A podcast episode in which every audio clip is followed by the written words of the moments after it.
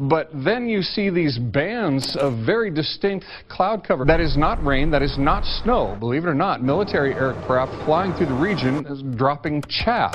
Small bits of aluminum, sometimes it's made of plastic. Now, they won't confirm that, but I was in the Marine Corps for many years, and I'll tell you right now, that's what it is. We're in very great danger uh, from the pollution that's coming down over us. And we've been led astray by the military Is the government industrial spraying complex. dangerous chemicals over us from Is the government experimenting with our That's weather? the question at the heart of a phenomenon called chemtrails, Chemtrails is a now term getting referring to the widespread visible attention. trail left by aircraft Millions in of the tons sky. of toxic poisons released by confirmed planes during the as Cold part War, the the government United plot to States affect military climate change. conducted The government is up there in airplanes spraying all kinds of chemicals to change St. or manipulate the weather, leaving what you see there, and they call that a chemtrail. Geoengineering. They say it puts poison in the soil Tests and show water, high levels of these chemicals in our rain and radiation. soil. Using planes to spray chemicals into the atmosphere Heavy to manipulate or the control sun's rays. rays. And that's why health department records show a sharp increase in barium and aluminum in California's water supply. We shall propose further cooperative effort between all the nations in weather prediction and eventually in weather control. This is the High Frequency Active Auroral Research Project, jointly managed by the Air Force Research Laboratory and the Office of Naval Research. Its stated purpose? Communications research. But many scientists worldwide, including the holder of the technology's patent, claim that this facility has another, more insidious capability. Experimental manipulation of the atmosphere to control the weather.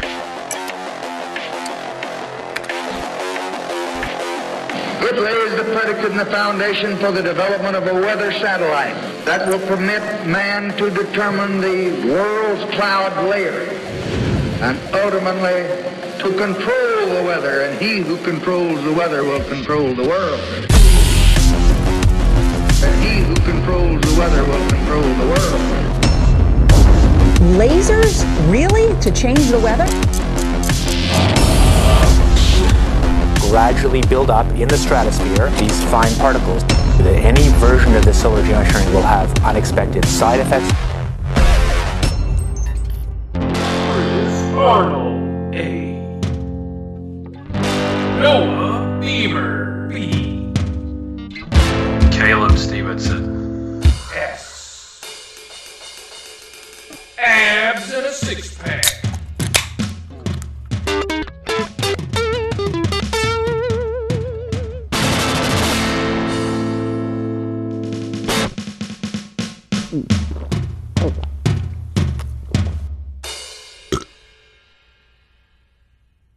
It's abs and a six pack. Abs and six pack. Woo. All right, so today we're talking about HAARP. How many A's was that? Was It's that a lot mostly of A's? H's. Yeah. That was mostly Oh, H's, yeah. Yeah. Exaggerated the wrong the wrong letter there. Yeah. HAARP. And some people say it controls the weather. What have you guys heard about it? I've heard it's in Probably- Alaska. There you go. That's where it's at. There's a guy named Dr. Nick Begich who is in uh, lives in Alaska and he's a big proponent of he's a big anti-HAARP proponent. His uh, father was also Dr. Nick Begich Sr. He was a congressman Consistent. and uh, a lot of people think he was murdered. He died in a plane crash. Uh, and the wreckage was never found. Body never found. That's right. Heard about that guy. Yeah, but then his son, Yes, Dr. he- Nick Begich, is has been like an expert on the um, European Parliament. Like has been called in as an expert for testimony, and he's lives in Anchorage, Alaska, and he's a big. Uh, I haven't clipped anything from him, but he's got a lot to say about HAARP, so that'll be in the show notes. Right. Like, okay, so like before this episode, I probably didn't know almost anything about HAARP, really. I mean, I, I heard, I heard, like when I was a kid, I think I heard it, its name and associated, associated with, with the Weather Channel. And then, uh, but that's about it. And even before this, I think all I knew about it was that, um, it was some sort of program for like cloud seeding or something. I, I didn't even know like chemtrails had anything to do with HAARP. Chemtrails do have something to do with HAARP. I didn't even know. Yeah, I didn't even I watched some videos about it, and I didn't ever hear anything about that. Yeah, well, HAARP is we'll involved in just about everything. HAARP and DARPA, basically, is what it seems like. I, HARPA. Well, DARP, DARPA's uh, way bigger than just HAARP, but yeah, HAARP. Right. Well, HAARP's not part of DARPA. It's actually a separate. It's it's technically like a research program, right? It's not. It's not like Yeah, there's been a bunch A of different military- government government Oh, organizations. it's uh, that have- it's right. well, HAARP is an Air Force. It's owned by the United States Air Force and Uh, operated by yeah. them.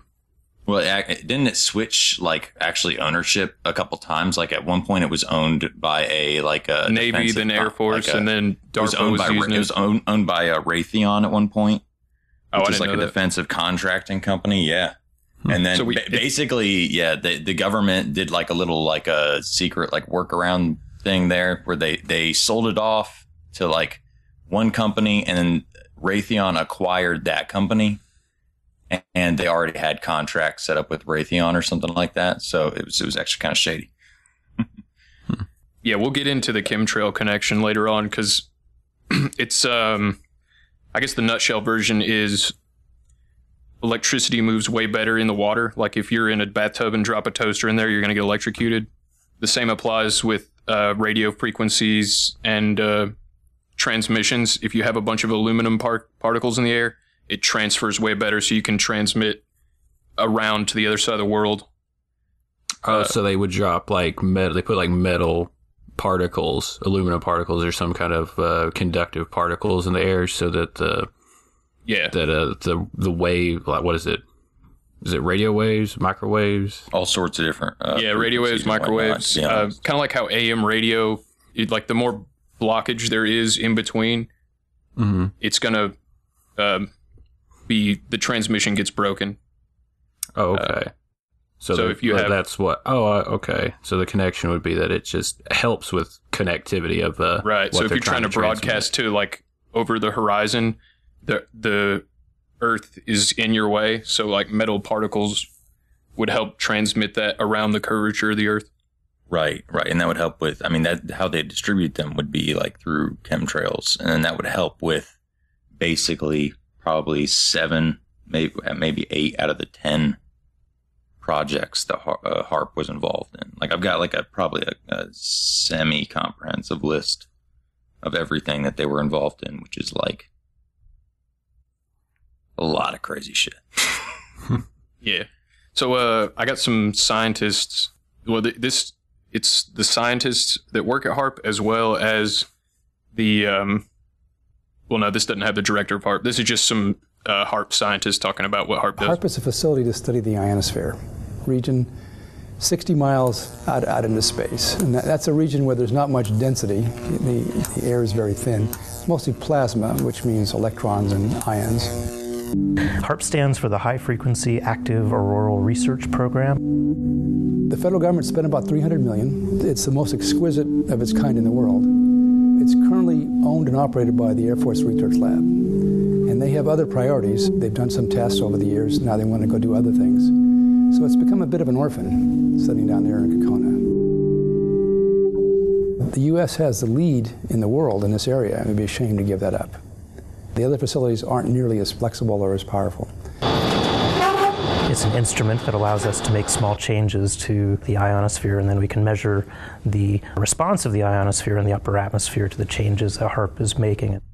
A lot of us realize how important it is, how powerful, how significant the facility is.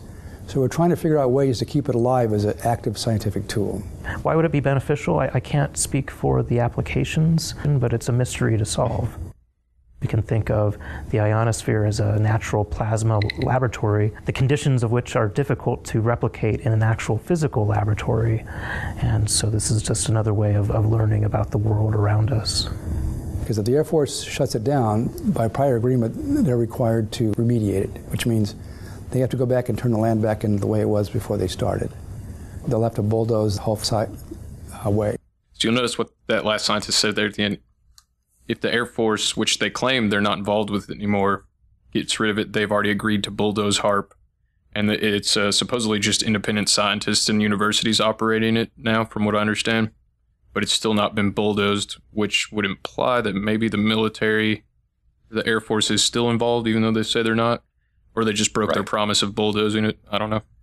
Well, um, in that uh, clip right there, it said the Air Force Research Institute or something. Yeah. It sounded like it was a, a, a an appendix or what is it? What's An the word I'm looking for? An appendage of the Air Force, Right. like not necessarily the exact Air Force, but part, maybe like a research Just, it's just part. well, yeah, it's not the military aspect or the defensive aspect necessarily. At least the the stated purpose. It's uh, Mm-hmm. on paper. Like it was kind of kind of interesting how he uh, made it sound so benign.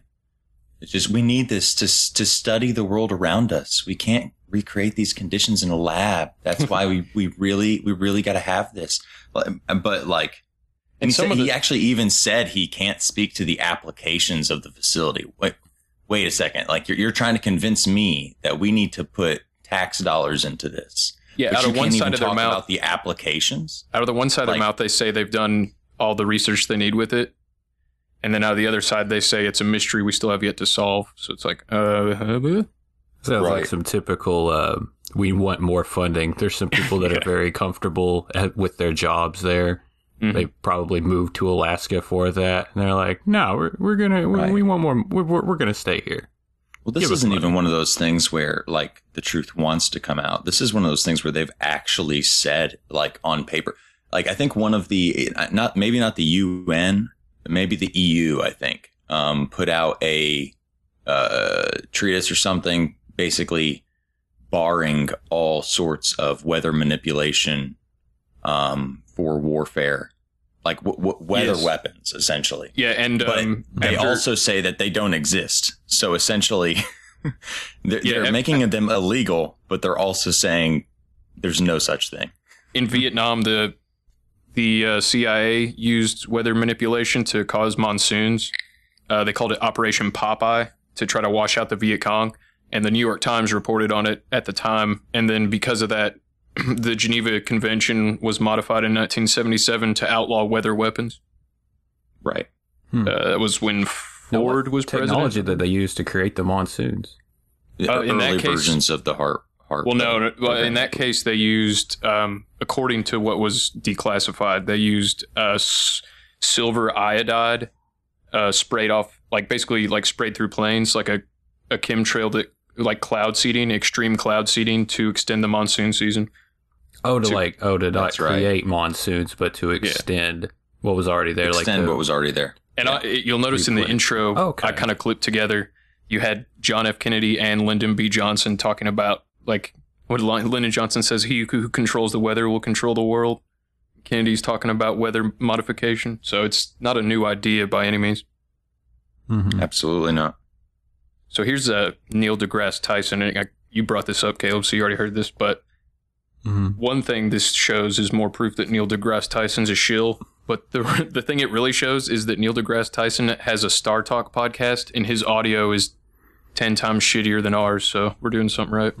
He does it live, I think. Gareth asks, I've read some theories that HAARP can be used to manipulate the weather. They just it's like they it's like they just set That's up. A, jarring. it sounds like they set up a webcam. Um, it sounds like somebody's calling in there and asking him a question. Like No, he's no, it's- taking. It's the it's the dude from Bob's Burgers. I can't remember his name. They're both in the same room. They got a camera set up, and it sounds like they didn't Really? mic themselves, even though they do have mics in front of them. It sounds like all the audio is coming from the webcam set up in the end of the room. It's really bad. Gareth asks, I've read some theories that HAARP can be used to manipulate the weather. Is this possible? Yeah, HAARP is, uh, I mean, Mahili, uh, what is it? Uh, high altitude Radio, pension. I always forget. I always forget the acronym. Yeah. Uh, there are people who are sure that the government is is uh, is stockpiling aliens and control. You see how he builds that straw man right away? He did, well, he he jumped straight to stockpiling aliens. Yeah, like they've got this giant, like massive pile of aliens somewhere in a Yeah, warehouse. Like immediately trying to sway the conversation to be like, okay, HAARP is like anybody that thinks they're doing anything are the same people. our nut job. Was- Right. Yeah. So stupid. Uh, is stockpiling aliens and controlling everything about anything we would ever think about. And they clearly have never worked for the government because the level of incompetence of the Inefficiency. government and inefficiency knows no bounds. Yeah, that- for starters. It's true that you could manipulate the weather like they did during the Olympics in China. Like it's not that you can't manipulate the weather; it's that whether you would really have any serious control. Yeah, a lot of the weather. Uh, well, weather happens in many places, Mm-hmm. so it's it, it comes about from the heat balance, from the energy coming from the sun, what it reflects off of, what it gets absorbed by, what the upcurrents do, what the downdrafts do, what the rotation of the Earth is doing. All of this factors in, and so I have not been convinced by any of the reports to suggest that experiments in the upper atmosphere, uh, physics experiments, are having any effect on our weather whatsoever. Right. And, But is it- and, and it would be and it would be tragic if we wanted to say, oh. That's why it's getting hotter in Right, the right. world, okay? Because there's some experiment happening. It would that would be tragic because we would be missing the 900 pound gorilla in the room, right? And then, but can you the, the, the carbon dioxide gorilla? Yes, Yes, the 900 pound carbon dioxide gorilla. All right, uh, here's another question. By the way, I don't think gorillas can weigh 900 pounds. Is that true? Yeah, I don't. The biggest one I've seen was so not 900 pounds. 500 pounds, yeah, not 900. Change so the 900 subject. pound Like a elephant. pumpkin. I bet there's like a pumpkin. he starts that moving someone's away from made it at the first With a chance. gorilla, like a 500 gor- gorilla, holding a 400 pound pumpkin. That would work. Yes. So, yeah, so he uh, he he doesn't not only pivots, but he says, well, if like if people that think that stuff like HAARP could modify the weather would be a distraction from CO two emissions. Well, the question was like for him to kind of explain HAARP, but he um, he doesn't. He doesn't explain anything. He just get immediately starts acronym right. refuting arguments that were never like nobody made those arguments in the room. He and he's refuting them. Yeah, and, and he couldn't remember. Uh, and then when he, and then when he starts talking about weather, he just starts saying like, "Well, weather happens like in lots of places." no shit. oh, really? Uh, Yeah, it's like his biggest argument. It's like there's so many factors. I can't even name all the factors that go into making weather. So no, I don't think it's possible to manipulate it. And then immediately after that, they talk about, oh, but you know, it has been manipulated before. And then they're both like, yeah.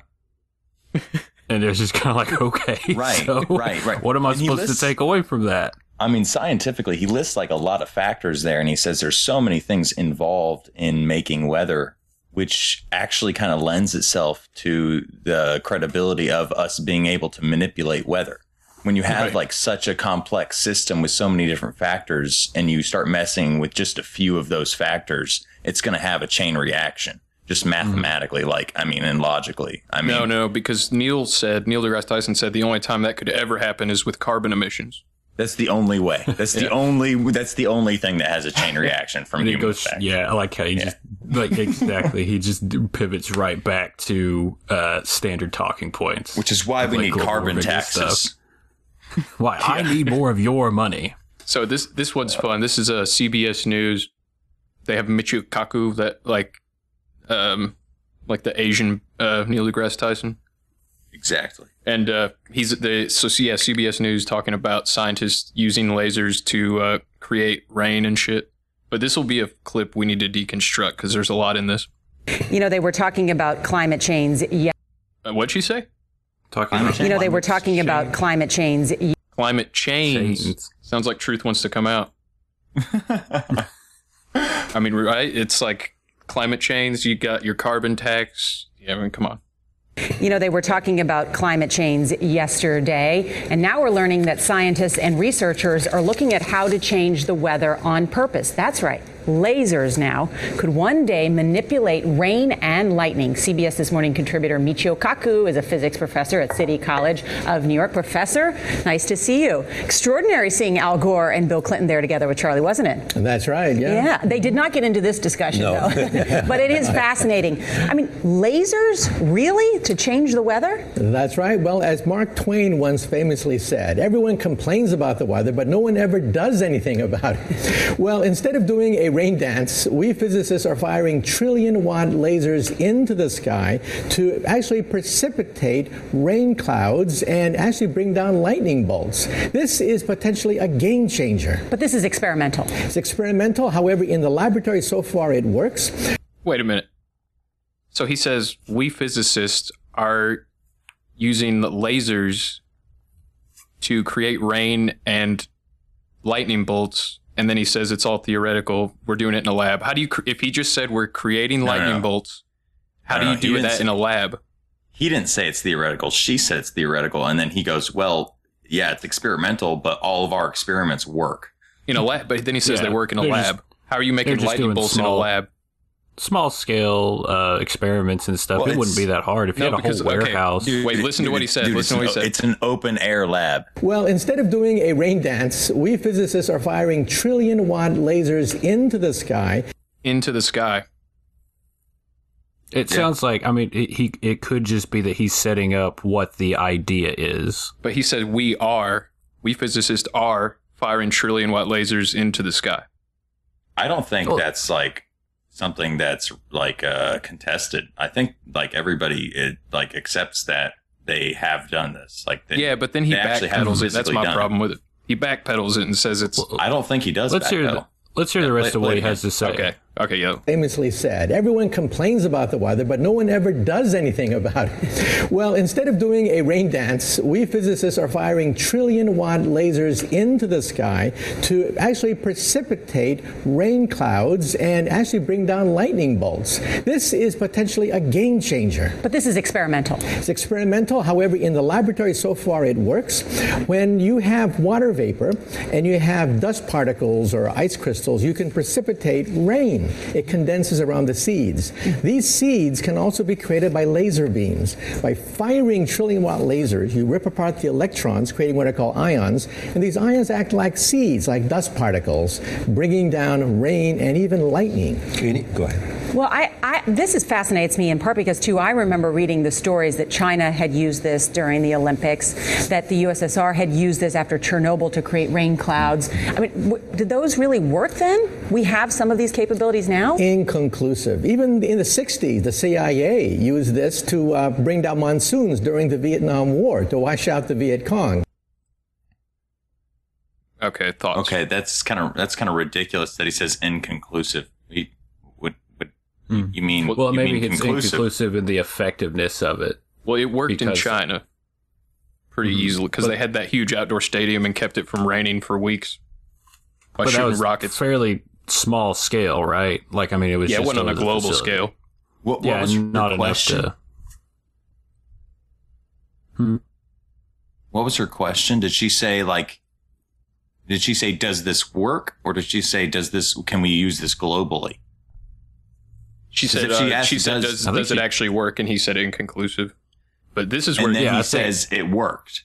Like well, he's, if you've yeah. done it, then it then it works. Well, she says I mean- they they they the Well, CIA a version of it, I believe, is has worked. Like what China and what the USSR claims to have done, a version Yeah. of it works, but, But I don't then- know if it's the it, just the version brings- that they're trying to propose might not be fully functional yet. Right. Um, but but then he brings up. He says the CIA used this method to create monsoons to wash out the Viet Cong. Listen to her her reaction to him saying this on CBS.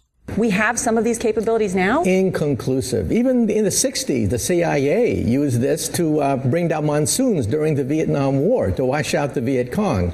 Governments have been playing with this to. thing. Alleged to. Alleged to, right. Yeah. Now, we realize that for decades now, these governments have been alleged to have experimented with weather control, but nothing conclusive. This time we're bringing in the laws of physics rather than simply uh, waving our hands and uttering mumbo jumbo. we're actually using trillion watt lasers now. And in the laboratory, sure enough, they precipitate rain out of water vapor. Sure enough, you can actually bring down electricity down the, down the beam. So, what does it mean for drought areas that, that need to have rain for crops, and if they don't have them, uh, there's the consequences of famine? Well, the bad news is if it's a clear blue sky, it's not going to do anything at all because it only takes water vapor that's already in the air and condenses it. However, for floods for agriculture, farmers, for people planning wedding parties, uh, football games, you name it, outdoor events and agriculture and flooding and even hurricanes. All of them could be subject to weather modification. Incredibly interesting, Professor Michio Kaku. Thank you so much. The CIA broadcasting system at its finest. That was Well, I mean- interesting how the, the the lady there was uh, immediately ready to cover for him. Allegedly, You know, like, cast out. Yeah, Yeah, I was about to That say, I don't think this is the CIA broadcasting system at its finest. I think it kind of fucked up a few times there. yeah, yeah. I mean, yeah. I mean, they had to, they had to backpedal like probably two or three times. That was kind that was pretty bad. Yeah, he kind of made it sound too like he was like, "This isn't waving our hands in the air, mumbo jumbo." Like that's what they did in Vietnam. Is kind of what he equated to. Like It was like he was did to get the yeah. monsoon. It's like, it was like he was bragging about it, and then he was like, "But I mean, I, I'm not allowed to brag about it, so it so it's alleged, but we can totally do this, and it's really cool, but it's alleged." Yeah. Puts yeah, he's, he's bragging about how they've allegedly. successfully brought down bolts of lightning in specific areas, and then he's like, "Oh, it's all theoretical. We shoot trillion watt lasers into the sky and bring down bolts of lightning, but it's all theoretical. I mean, it works in a laboratory, though. Trillion watt lasers in a laboratory. In you mean in like in like a building? I don't Trillion know. Yeah, I watts. think- Do you know how I much power that is? He contradicted himself so much in that one clip. Like that's a He really ridiculous amount of power. I mean, you could you could probably I mean, if you aimed a trillion watt laser at a human being, they'd probably just immediately burst into flames and just melt. I'm I'm guessing. I mean, Yeah, we're gonna piss Like, off any aliens gross. out there if that goes too far into space and blows up one of Right. shit. right? They're just like trying to like go on like a Sunday afternoon drive through space, and then like this laser comes out of nowhere. Pew! Because we're trying to make lightning. Okay, so I uh, I watched this documentary called Holes in Heaven, and it's um from like it's in, made in the 1990s, but they interview. It gets a little woo woo by the end of it, but for the first half of it, they're strictly interviewing the HAARP director and a bunch of different HAARP scientists. So uh, here's some of what they had to say: the, uh, the HAARP director and some of the scientists that work at HAARP. What does HAARP do? HAARP is uh, is a large antenna where we beam radio frequency energy up into the upper atmosphere, and we create on a small scale what the sun normally does. And the reason we're trying to do this is because when when you have disturbances in the ionosphere, we can't communicate with our satellites. HAARP began with a congressional insertion uh, in the appropriations bill of, of fiscal year 1990. In essence, Congress directed the Defense Department to explore the potential for using um, the auroral regions um, for uh, improving communications and navigation and um, surveillance. Um, from there, uh, the assignment came that the Navy and the Air Force were to manage the program. It is uh, people from those two organizations that have worked together for the past seven years. Applications uh, discussed in the patents included destroying missiles. Communications control and disruption were included. There were some other ideas, both to possibly modify weather and finally uh, to lift a portion of the upper atmosphere further out into space where hopefully it would be able to deflect missile trajectories.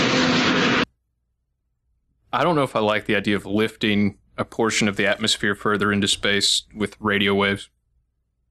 It's a Seems idea. Very, very dangerous. Very unstable. Like it would destabilize the atmosphere. Exactly. It would, like you can't just lift one portion of the atmosphere. I mean, without it lifting the rest of it. I mean, I'm like think okay, think of it like um. Plus, if it's like a bubble, it could just pop the whole damn thing. Well, like what if you're underneath a blanket and then you like push up on part of the blanket? Like it doesn't just like lift up that one area. Like the the rest of the atmosphere around like it lifts up as well. It's got to be that's got to be destructive. I Mm. can't imagine. And using that same analogy, if you were to lift up, you would get all kinds of air currents and everything underneath that too. And who knows what disruptive effects that could have. Right. Right. Yeah, I'm s- I'm So skeptical. seems- Yeah, I A would little vote no on that. if I was in a I'd vote voting no position, on, on on a lot of this, like except for the stuff that has to do with um, extremely low frequency type communications without spraying into the atmosphere. Like, like, yeah, I don't know. Um, Here's here's another clip from Holes in Heaven. This one's pretty interesting because it kind of ties into Adam Curry's earthquake machine theories. What we do by by beaming up radio frequency up into the ionosphere, um, that radio frequency, when it hits molecules of atmosphere, it tends to make the subatomic particles inside move faster, and that increases their temperature. So you can bring their temperature up to uh, like 1600 degrees or so, which is normally what the sun does to those particles at that atmosphere. The ionosphere of the Earth has got enormous amount of energy. There are 8,000 thunderstorms going on all over the Earth at any given moment. There are millions of amperes of electricity uh, pouring to the Earth from uh, lightning strikes, and HAARP could create a trigger effect. In 1983, I did radio tomography with 30 watts, looking for oil in the ground. I found 26 oil wells over a nine state area, and 100% of the time was accurate, which is 30 watts of power beaming straight into solid rock. HAARP uses a billion watts beam straight into the ionosphere for experiments. Picture these strings on the piano as layers of the earth. Each one has its own frequency. What we used to do is beam radio waves into the ground, and it would vibrate any strings that were present in the ground. We might get a sound back like, and we'd say, that's natural gas. We might get a sound back like, and we say that's crude oil. We were able to identify each frequency. We accomplished this with just 30 watts of radio power. If you do this with a billion watts, the vibrations are so violent that the entire piano would shake. In fact, the whole house would shake. In fact, the vibrations could be so severe underground that could even cause an earthquake. Earthquake machine, bro. I was happy when I found that. Hmm. But that sounds very inaccurate. Like you wouldn't be able to like pinpoint where the earthquake would happen. Well, you'd have to directly target it, and it would work better from a satellite, like because you HAARP mainly goes into the atmosphere and the ionosphere. So you would have to have a HAARP satellite that could pinpoint a direct location of the Earth from outside the Earth instead of because you can't really point HAARP, as far as I know, to a location on the Earth. Mm-hmm. But it does give the possibility of earthquake machines, especially if you have satellites that would act in a similar way that HAARP does. The possibility, but it seems like uh, using I'm not that saying would HAARP is an incredibly earthquake machine. dangerous. Yeah, yeah. Yeah, but that, like to repurpose any part of it to do something like that, that seems like if you did that too many times, you just start breaking the earth apart, and you would have um, reactions to your action that way. Like if you make that happen one place, that means the plates are probably going to move in another area too to counterbalance it. Right. And so that would be like that would be kind of like you would only be able to use that as an absolute last resort. Or that's the only time you would want to use it because you know it's like you have no idea what the reactions to it are going to be. Yeah, I mean, I do, I do believe pretty solidly that a lot of these people are mad scientists, and that the most of them are well reasoned, but the people at the top uh, compartmentalize the people that have good intentions. Makes sense. The corporate view of it, where it's just bottom line that matters. Yeah, Not or I mean, who knows the what the agenda of it. is? It's true. Well, I mean, so here's one thing I wanted to say is that like HAARP isn't localized to just one location. Like they have HAARP, so well, essentially the same thing as HAARP um, arrays all over the world, and and the ultimate goal of it was to have them like so far all over the world that they could basically do any one of these experiments anywhere at any time. So basically, HAARP satellites in the sky, HAARP HAARP arrays on the ground, HAARP ri- like floating HAARP rigs out in the ocean. Um, like the the earthquake shit is a little bit more on the I guess conspiracy theorist side. Like I mean, uh, there's not a whole lot of like conclusive proof that they can do that. Although I think the earthquakes in Japan, um, like I can't remember what year that was, but there were some massive earthquakes that like uh, destroyed a couple cities, and apparently, um, one of the Japanese generals admitted that, um, or Japanese, you know, officials admitted that uh, the U.S. had threatened to essentially sink all of Japan with an earthquake. Um, but I don't know how, like, uh, I guess reliable. Yeah, I didn't. I didn't claims are. pull much research on the earthquake machines because I don't think HAARP is one. But that was kind of an aside, is just like that HAARP scientist saying it would be possible with the amount of uh, watts that are. Because he said he was doing those scans with 30 watts, and if HAARP has a billion watts pointed in the right direction, he said it could cause an earthquake. Right. Well, That I mean, sounds there's also pretty- the um, I was gonna say there's also the stuff about Nikola Tesla where he was able to um, he had a little machine that would oscillate and he would put it on like the side of a building and it would like uh, uh, it would it would oscillate up and down until it found the exact same frequency that the building was essentially vibrating at and then oscillate at that frequency and until the building just crumbled. And apparently he showed it to Mark Twain and Mark Twain wrote about it um, in his uh, autobiography and basically said that it made him shit his pants. It's funny you bring up Tesla because coming up, I have a clip um, that hypothesizes that HAARP might have been based on a couple of Tesla's patents. Oh. But uh, yeah, finishing up that Holes in Heaven documentary, this is just a real short clip. I want you to guess who the narrator is because he's narrating throughout the whole movie. All right. Perhaps true wisdom lies in knowing our limitations and that even the laws of nature are uncertain. In view of these technologies, we're left to wonder do these experiments jeopardize our long term survival? Okay, who's it? That's Martin Sheen. Fuck yeah, it is. I knew you'd These get experiments jeopardize our long term survival.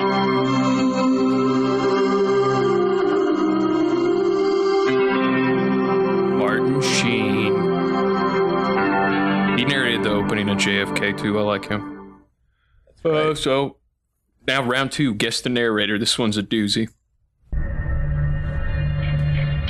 Bloomfield, Michigan, 1942.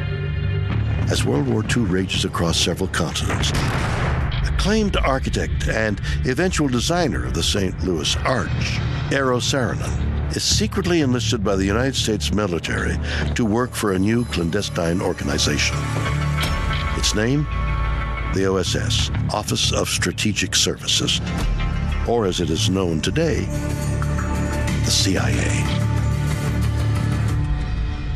You got a guess so far? Yeah, I I I, uh, I actually watched this clip already, so I Damn. know exactly who it is. Okay. So Noah, if you want to give it a guess. I don't know, man. It sounds. Uh, I, I've been watching like a lot of Oliver Stone documentaries lately, so like for some reason it's making me think it's him. This one's this not. one's goofy as hell. It's it's William Shatner. This whole, Yeah. I just, Oh, fuck. This, this whole clip is, dude. This this whole clip is like, okay, what? But it's I still was about fun. to say so- this guy trips over his words quite a bit. There's something on the wing of the plane.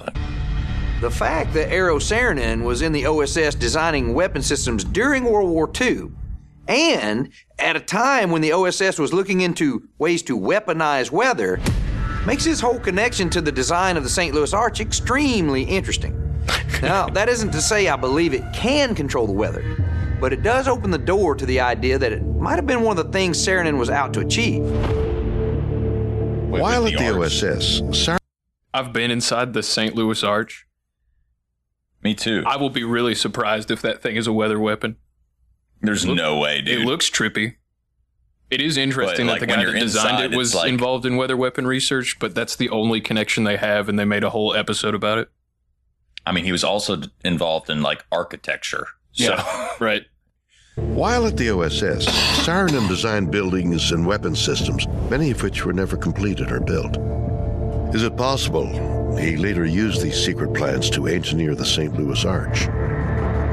Creating something that can actually control or perhaps harness the weather. Controlling the weather is the ultimate superweapon. It's even more powerful than the atomic bomb. So, if Eero Saarinen was involved in analyzing and studying the possibility of weather modification, and you put all those factors together, and I think you have a guy that basically conducted a big, giant weather modification experiment with the St. Louis Arch. Weather as a weapon? Shoot, oh. shoot, I'm gonna ISO this. Weather as a weapon? Weather? Weather? Weather? as I a love, I love Shatner, dude. Shatner's so cool. Amazing. Anyway, I, I don't lend any credence to that theory about the arch. Yeah, I, I, I basically have nothing to say because I kind of think that's bullshit. Yeah, they don't have anything to say in it either, other than like, "Whoa, go. the guy that designed the arch Could it- was." Could it be? yeah. Uh, okay, but you know how in one of the early clips, one of the scientists at HAARP was talking about how the Navy and or in the Air Force are done with HAARP, uh, so they're supposed to demolish it afterwards. Right. Well, is whole- that what he said, or was he just say when the facility is no longer being used? No They longer said when- being used when by the Air yeah. Force. Oh, There's- okay. Well, the Air Force owns it, so basically, when they're no longer, I don't think they do on paper anymore. Do they own Okay, the maybe not. land though? Do they still own like? Do they still have rights to the? Let's go See, back to that like first that clip. sounds. HAARP is a I was Yeah. gonna, What? I was Uh, it gonna just seems say like it- that's it- sort of a. Oh, go ahead. No, sorry. I was going to say it, it sounds it sounded to me like he was saying that when they built the facility in the contract, it said that when it was no longer authorized for use, it would be the land would be in like remediated, is what he said, uh, Mm-hmm. which basically means yeah they're going to demolish the whole thing. Yeah. laboratory. And so this is just another way of, of learning about the world around us. Because if the Air Force shuts it down, by prior agreement, they're required to remediate it, which means they have to go back and turn the land back into the way it was before they started. They'll have to bulldoze the whole site away. They have to he bulldoze said the whole if site the- away. If the Air Force decides to shut it down, Okay, so I guess it's not if the Air Force is done with it, but um, yeah, it's anyway, just if they decide that the facility is no longer needed. Right. Okay, so here is um, the Senate hearing about that, and there's some. Uh, I wanted to ask a, question, a couple questions here about HAARP, the High Frequency Active Auroral Research Program. Uh, several of you at the table have a little bit of a piece here. As you know, this is located up in Alaska. It's currently funded by the Air Force Research Lab. It was formerly funded by the Office of Naval Research. One of the prime customers is DARPA, uh, which is currently running experiments at the facilities here. So, uh, questions to, to several of you this morning. I'm told by the president of the University of Alaska that the Air Force has pulled its support for the facility and they're taking steps to, uh, to demolish it or take it down uh, this summer. Eh, Dr. Walker, your agency is currently running the facility. Um, uh, I've mentioned that it's our understanding through the president of UAF that that the plans are to move forward and, and demolish the facility this summer. So the question to you is, is that accurate? Can you explain why? And then uh, perhaps to both you and Mr. Schaefer, is there any benefit in exploring a potential relationship with the University uh, of Alaska to, to perhaps take over the HAARP? Yeah, thank you, Senator. The Air Force has uh, gotten great value out of HAARP in the past. We, uh, we, we took over from the Navy and managed it and actually did a number of uh, experiment campaigns up there and uh, have finished our, our work that we're interested in doing up there. We've uh, moving on to other ways of uh, managing the ionosphere, which the HAARP was really designed to do, was to inject energy into the ionosphere be able to actually control it.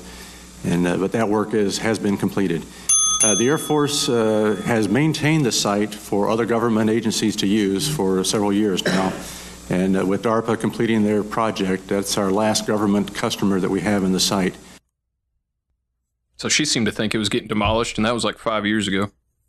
The senator did. But uh, did you notice how he said the the main purpose was to harness the ionosphere and control the ionosphere, and that work is done.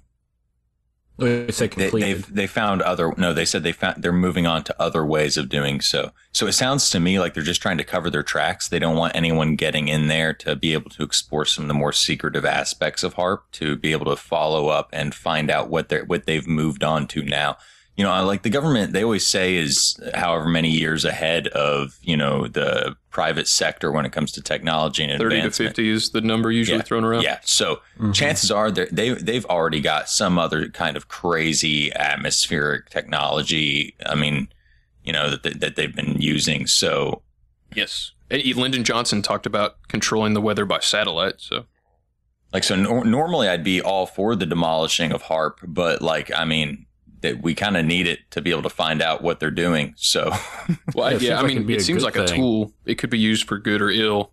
Um, right. It seems like a good thing if the University of Alaska was to take over it because then they could continue research, see what they were doing, and see what they can come up with. And anything they do will be immediately published. Right. Yeah. I don't trust DARPA running something like that, but um, it says they've already done they've already gotten done everything that they were going to do with it. So I mean that that fear is kind of uh, moot at this point.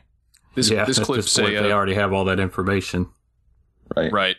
Well, yeah, I liked how the guy said, the Air Force guy said, uh, yeah, we're, th- we, uh, the intention was to control the ionosphere and that work is complete, which, yeah, implies that they have a better way of doing it now. But, um, this kind actually says we've moved on to other ways of doing so. Right. So like he So admits this, it. uh, this ties into Tesla, but also there's a kicker at the end that's kind of what you're saying, Noah. Tesla was a genius whose intelligence bordered the miraculous. He had an eidetic memory, being able to view his inventions like vivid photographs in his head. He was the fourth of five children, a futurist, and invented a plethora of technologies we still use today. And although he was arguably the most prolific and world changing inventor of the 20th century, after the failure of his most high reaching invention, the Tesla Tower, he faded into obscurity, dying broke, senile, and practically unknown. Nikola Tesla had perhaps thousands of other ideas and inventions that remained unreleased, with some saying the FBI raided his home and stole them shortly after his death. A look at his hundreds of patents shows a glimpse of the scope he intended to offer, one of which,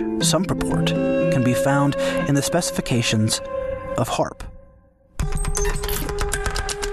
In 1912, Tesla envisioned a way to tame the sky, making the atmosphere glow. He developed alternating current, high frequency radio technology, and attempted to create, quote, free energy, experimenting with both high and low frequencies and electromagnetic waves, with one stated intent being to manipulate the weather and to create shields around the Earth to protect us from missiles, going as far as to say he knew how to split the Earth in two. And which, By the way, it's the uh, director of Harper, one of the scientists from that earlier clip, said, I'm not sure how this would work, but that was what he said, is we could push out part of the ionosphere further into space and use that to deflect missiles. Not sure how that would work. Was that? but it sounds like? I know he said both of those things, but is that what he said? They wanted to push it out to deflect missiles. I thought they had another system that they had that they wanted to deflect missiles with. I think they have a couple. pretty 'cause they have sure dire- that- directed pushing beam, it out like was energy. part of it. They've got lasers that they can that they can use to disable missiles and like uh and, and direct them. But he definitely did say that uh, uh, one of the things they wanted to do with it was to lift the atmosphere to direct uh, to um, basically take the current because because basically intercontinental ballistic missiles go into space and then re-enter the atmosphere. So his idea was, or, or the plan was, lift the atmosphere while it's on its way to basically uh, move its Oh, trajectory trap. into the ocean. Yeah, basically. Oh, to, like oh, that. I figured it would be to trap it in the like outside of the atmosphere. So it Oh, that might be like it- that might be it too. I'm not sure what or- how it would work, but it seemed like that was one of the reasons they wanted to push out the ionosphere. I don't know. It, it sounds to me like that's something you don't want orbiting Earth, but you know. well, definitely not. But Yeah, it could but- have it there trapped or something. I don't know.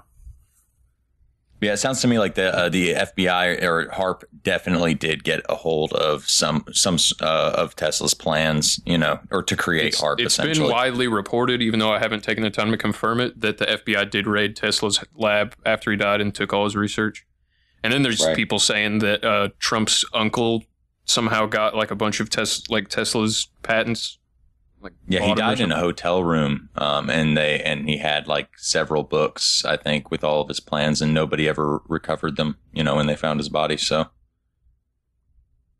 they were gone. Yeah, and that's just what was in the hotel room. That's not counting his house and his lab. Right. Shields around the Earth to protect us from missiles, going as far as to say he knew how to split the Earth in two. And in 1985, Bernard Eastlund applied for patents that could make some of these ideas real. And over the span of seven years, was granted three for a project that was just like HAARP, only much larger and more powerful. Picture holding your microwave oven in your hands with the door open. Then you can move it around and send those microwaves different directions. And for these applications where I wanted precise control of where the power was, uh, I felt that was the best type of antenna to use. And that is the kind that HAARP has built. Under the control of the Atlantic Richfield Company, or ARCO, Eastlund was to use a transmitter encompassing 160 square miles, powered by massive amounts of electricity that was generated using vast Alaskan natural gas reserves. To give you a feel for how much gas they asked me to find an application for, it was enough gas to produce all the electricity in the United States for a full year. There were some other ideas both to modify weather and finally to lift a portion of the upper atmosphere further out into space. It is possible with a big beam to take a part of that upper atmosphere and push it out for it. HAARP officials deny any link to Eastlund's patents, but a key detail suggests otherwise. While HAARP was still operated by the military, ARCO, who again was the holder of the Eastlund patents, was the very contractor that built and managed HAARP, leading some to theorize that the military is done with HAARP because they've now moved on to Eastlund's technology, and that this project is occurring in secret. But if that's the case, hiding a 160 mile HAARP like facility would seem impossible, unless, of course, as some have theorized, they spread that capability across the planet. So that goes back to what you were saying, Noah. That they would have made an improved version of HAARP, and what Matthew Buddha says there is, yeah, if they spread the instead of hiding one giant frequency, if they spread like little um, nodes of HAARP across the planet, it would work in a much more efficient way. Right. And they also do it in other countries as well. Yeah, like through their, I'm, I'm sure by lending them funding, U.S. funded research, weather research facilities. I know one's called EISCAT. I can't. Uh, I think yeah. that one's in Peru. The Netherlands had one Um, before HAARP was even built, but it was it's nowhere as powerful right. as HAARP. I'm sure. Uh, yeah, and then the one, and then also the one he was talking about the 160 miles. It, it's it's not like it's 160 miles of facility. It's it's like 160 mile diameter, and then they've got these poles that are like put into the ground. They're like I, I think at one point they were 75 feet high. They may not even need to be that tall anymore. Are you talking about HAARP? Um, Yeah, I'm talking. Well, I'm talking about uh, HAARP or and or these Oh. facility. The, the- facility that he was talking about that they they've moved to. That's Well, yeah, that's what- more what powerful than. Eastlund. Eastlund held patents, and it's allegedly never got completed. But Eastlund held patents well, for an, uh, a for a um, a facility that was 160 miles long. Exactly, and that that's the one that was essentially like HAARP but more powerful. Right. So yeah, that, that, that's what I'm I'm talking about. That they've got these things that, that's that's the rumor essentially. And it was Apparently, they have one. They've got one in Russia too. I think something like and that. And the amount of natural gas Eastlund was working with to power his facility, he said, was enough to power the entire United States for a full year. Which is insane. Now, was he actually using that, or was that just what they said was going to be required? Well, that was No, the that's holder of all the using. patents. Well, No, they were actually that using the- that. So, so the company, I I, think A- Acon or A- Acor or whatever, whatever the fuck it was called, they Mhm. they actually found that land. They have the ownership rights to it. It's natural gas field in Ala- in Alaska. They were trying to sell it, but they couldn't.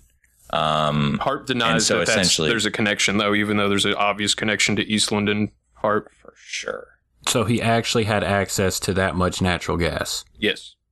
And was Exactly. this and who And he's the um, holder of the patents for it. Okay, now did he now did he have the patents beforehand or did he patent it after he had the natural gas? After. After he had the okay, well then that before almost HAARP makes was it, made.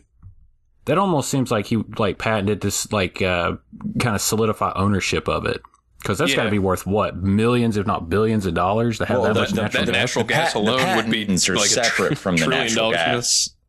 Like he, he already had ownership rights to that natural gas. He didn't have to do the patents for, for the natural gas. My my idea, at least with the natural gas stuff, um, is that by powering the HAARP facility with that natural gas, you could do all of these incredibly high power requirement uh, experiments on the side without having to have the power usage documented anywhere. Exactly. Right.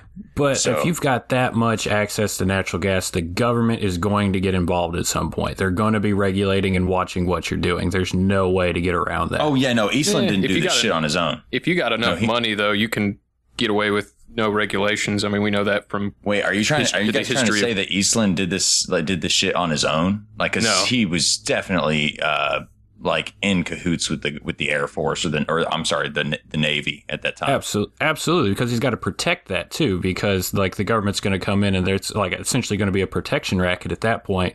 Because a single person trying to own that much without the government getting involved is not going to happen. Because the government will just come in and take it. Eh, eh, Like they'll just figure out a way to come in and take it. billionaires usually think- billion, billionaires usually end up having more sway on the government than the government has on them.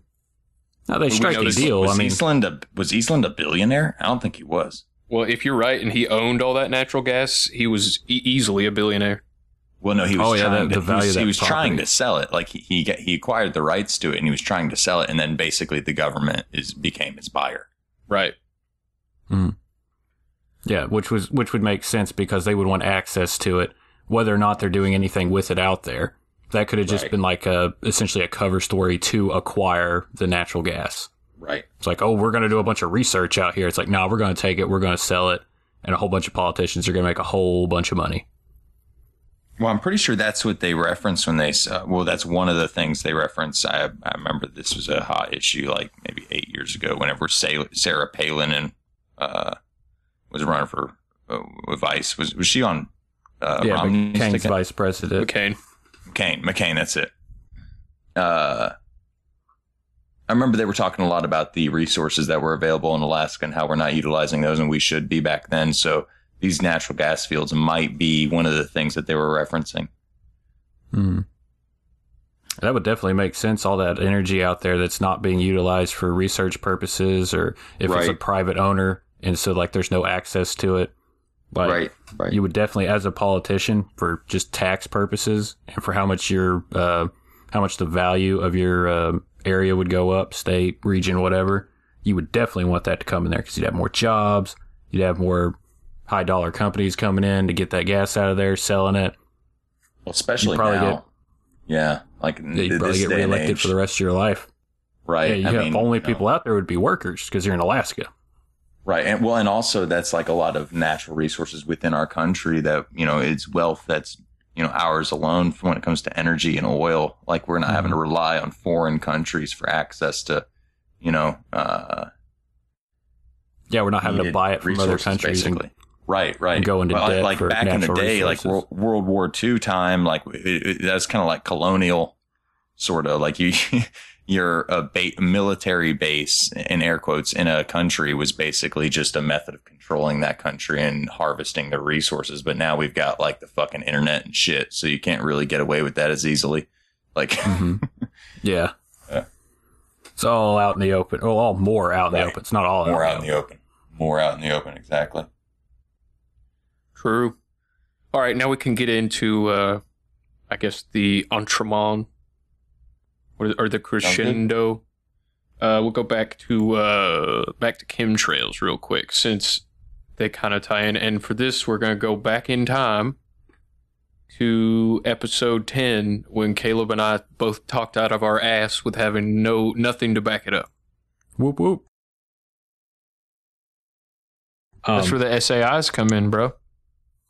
The SAIs? Stratospheric aerosol injections. Oh, that. That's absolutely nonsense. That is. That, Why are they doing not that in all. most countries, though? they have talked about doing it. As far as I know, no one has actually tried doing that because it's super dangerous. No, they admit they admit they're doing it. Uh, John Brennan, head of the CIA, said they've been working on it for a while.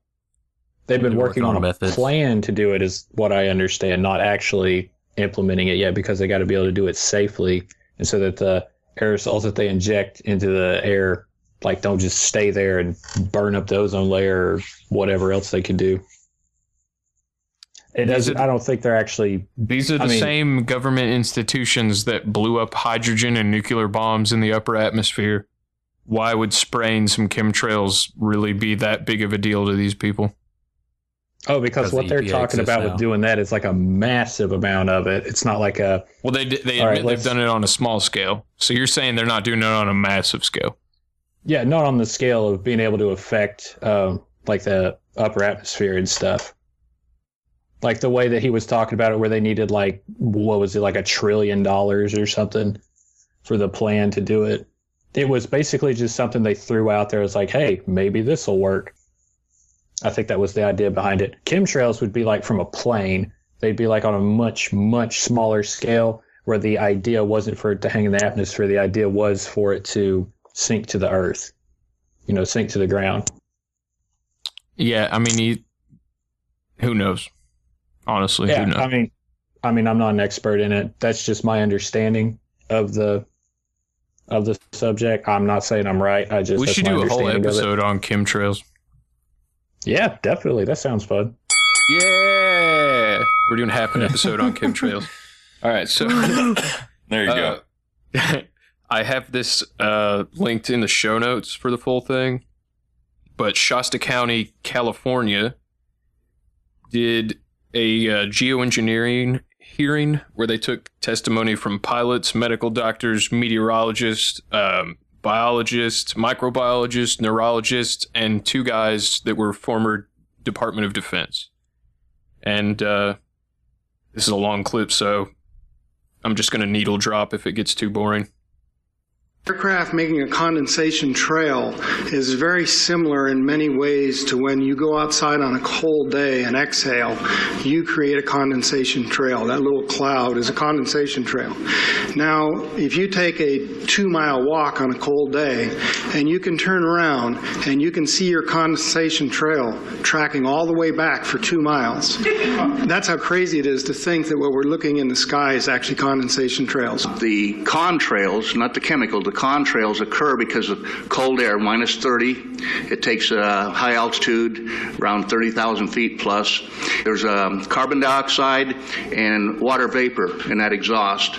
That turns to ice crystals, and that's what you see, the white stream behind it. Those white crystals of ice warm up, dissolve, and the smoke goes away and it never lasts more than a minute. What we're seeing now, and I first could not believe it, and I started looking at the skies, and these are not normal. They're not natural. There's something going on. I don't know who it is or why they're doing it. All I can testify is it's not natural and it's not normal. It's got to be some outside influence doing that. Thank you. I'm here to give you testimony that chemtrails, they're not contrails, are indeed real. They're spraying almost every day. I watch the clouds and watch the spraying program going on. I look around and I see people are starting to look up and see this. Many times I've spoken about chemtrails, and I get this blank look on my face. What are you talking about? I'm saying, look up. As a pilot, but before I fly, I look up. And so, boy, they're really out there working. When you look up at the sun and you see a white haze, that is aluminum floating in the air right now, and it's coming from the aircraft. There's a huge amount of uh, aluminum being found because these sprays have aluminum, strontium, barium, manganese, and uh, there's a lot of argument that aluminum is very common to be found. But aluminum is only common in a bonded form. It's not common in a free form, and we're finding high rates of free aluminum uh, in the soil, which is not natural. The metal compounds that are being used are environmentally dangerous. We need to be monitoring them. We need to be testing them. Okay, these previous guys, I've watched exactly what they do, and yes, they are correct. I've seen exactly the same stuff, so ditto marks on those. You want some figures? Okay, latest water test tested the rain. 13,100 micrograms per liter of aluminum in the rain in 2013. Normally, it should be zero. So 13,100 is pretty damn much, folks. It used to be zero, then it was 100s in the 2000s, and then in uh, since 2010, it's into the 1000s and the latest 13,100. In the snow on Mount Shasta, pristine Mount Shasta, 61,000 micrograms per liter, four times the amount that is found in the soil up there. Where in the hell is this stuff coming from if it's not coming from the soil? We have clouds in the sky we've never seen before. Almost every day, I'm seeing clouds I've never seen before. So that's a meteorologist talking there, but um, I'm going to skip ahead a little bit because there's just another 10 minutes of this. But it's worth watching the whole thing for sure. I watched okay. it all and I loved it. It was very informative. Like, I mean, it like very reliable information from reliable people. A lot of experts that you can check right. their credentials and they're legit. Okay, that one guy was given a whole lot of numbers about the amount of aluminum that's being found in the water and the soil. Yeah, Where does he think it comes from? Where does he think? Uh, what's his name? I'd have to. I just have the audio for this, so I'd have to go back and look. But they they okay, do well, yeah. um, clarify that it is there is a natural amount of aluminum in the soil that you're going to find. Yeah, this is yeah. This is um, normally it's bound and I'm not a microbiologist, so I'm just kind of regurgitating this. But normally, the the aluminum and the barium is bound, the naturally occurring ones. Mm-hmm. This yeah. is um, like nanoparticles that have been unbound, so they don't get processed by plants and animals that ingest them, like natural aluminum would. Okay, so where do they theorize it is coming from? Uh, well, so wait, wait, what they talk about is they talk about the increase of nanoparticles over the years. Like it's it's skyrocketing over the last like I think 15 years or something like that. Well, because that type mm-hmm. of aluminum doesn't occur in nature. The type of aluminum they're finding. In, and, in particular areas, I, like you'd have to play the rest of it where they actually talk about. The, they go into uh, very heavy detail. It's a full three hours, but I got 10 minutes mm-hmm. more of it if you want to go deeper into it. Uh, do you have a clip of where they say they think or theorize that the aluminum is coming from? Uh, yeah, we can keep going for a little bit. And NASA has been even named a few of these new clouds.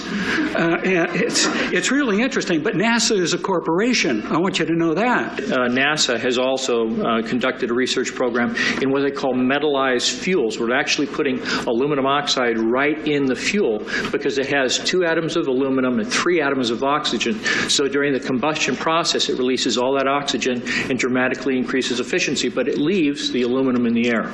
We got things coming from sky down, and it's a huge, huge problem. Because as it comes down, what happens is a couple of things.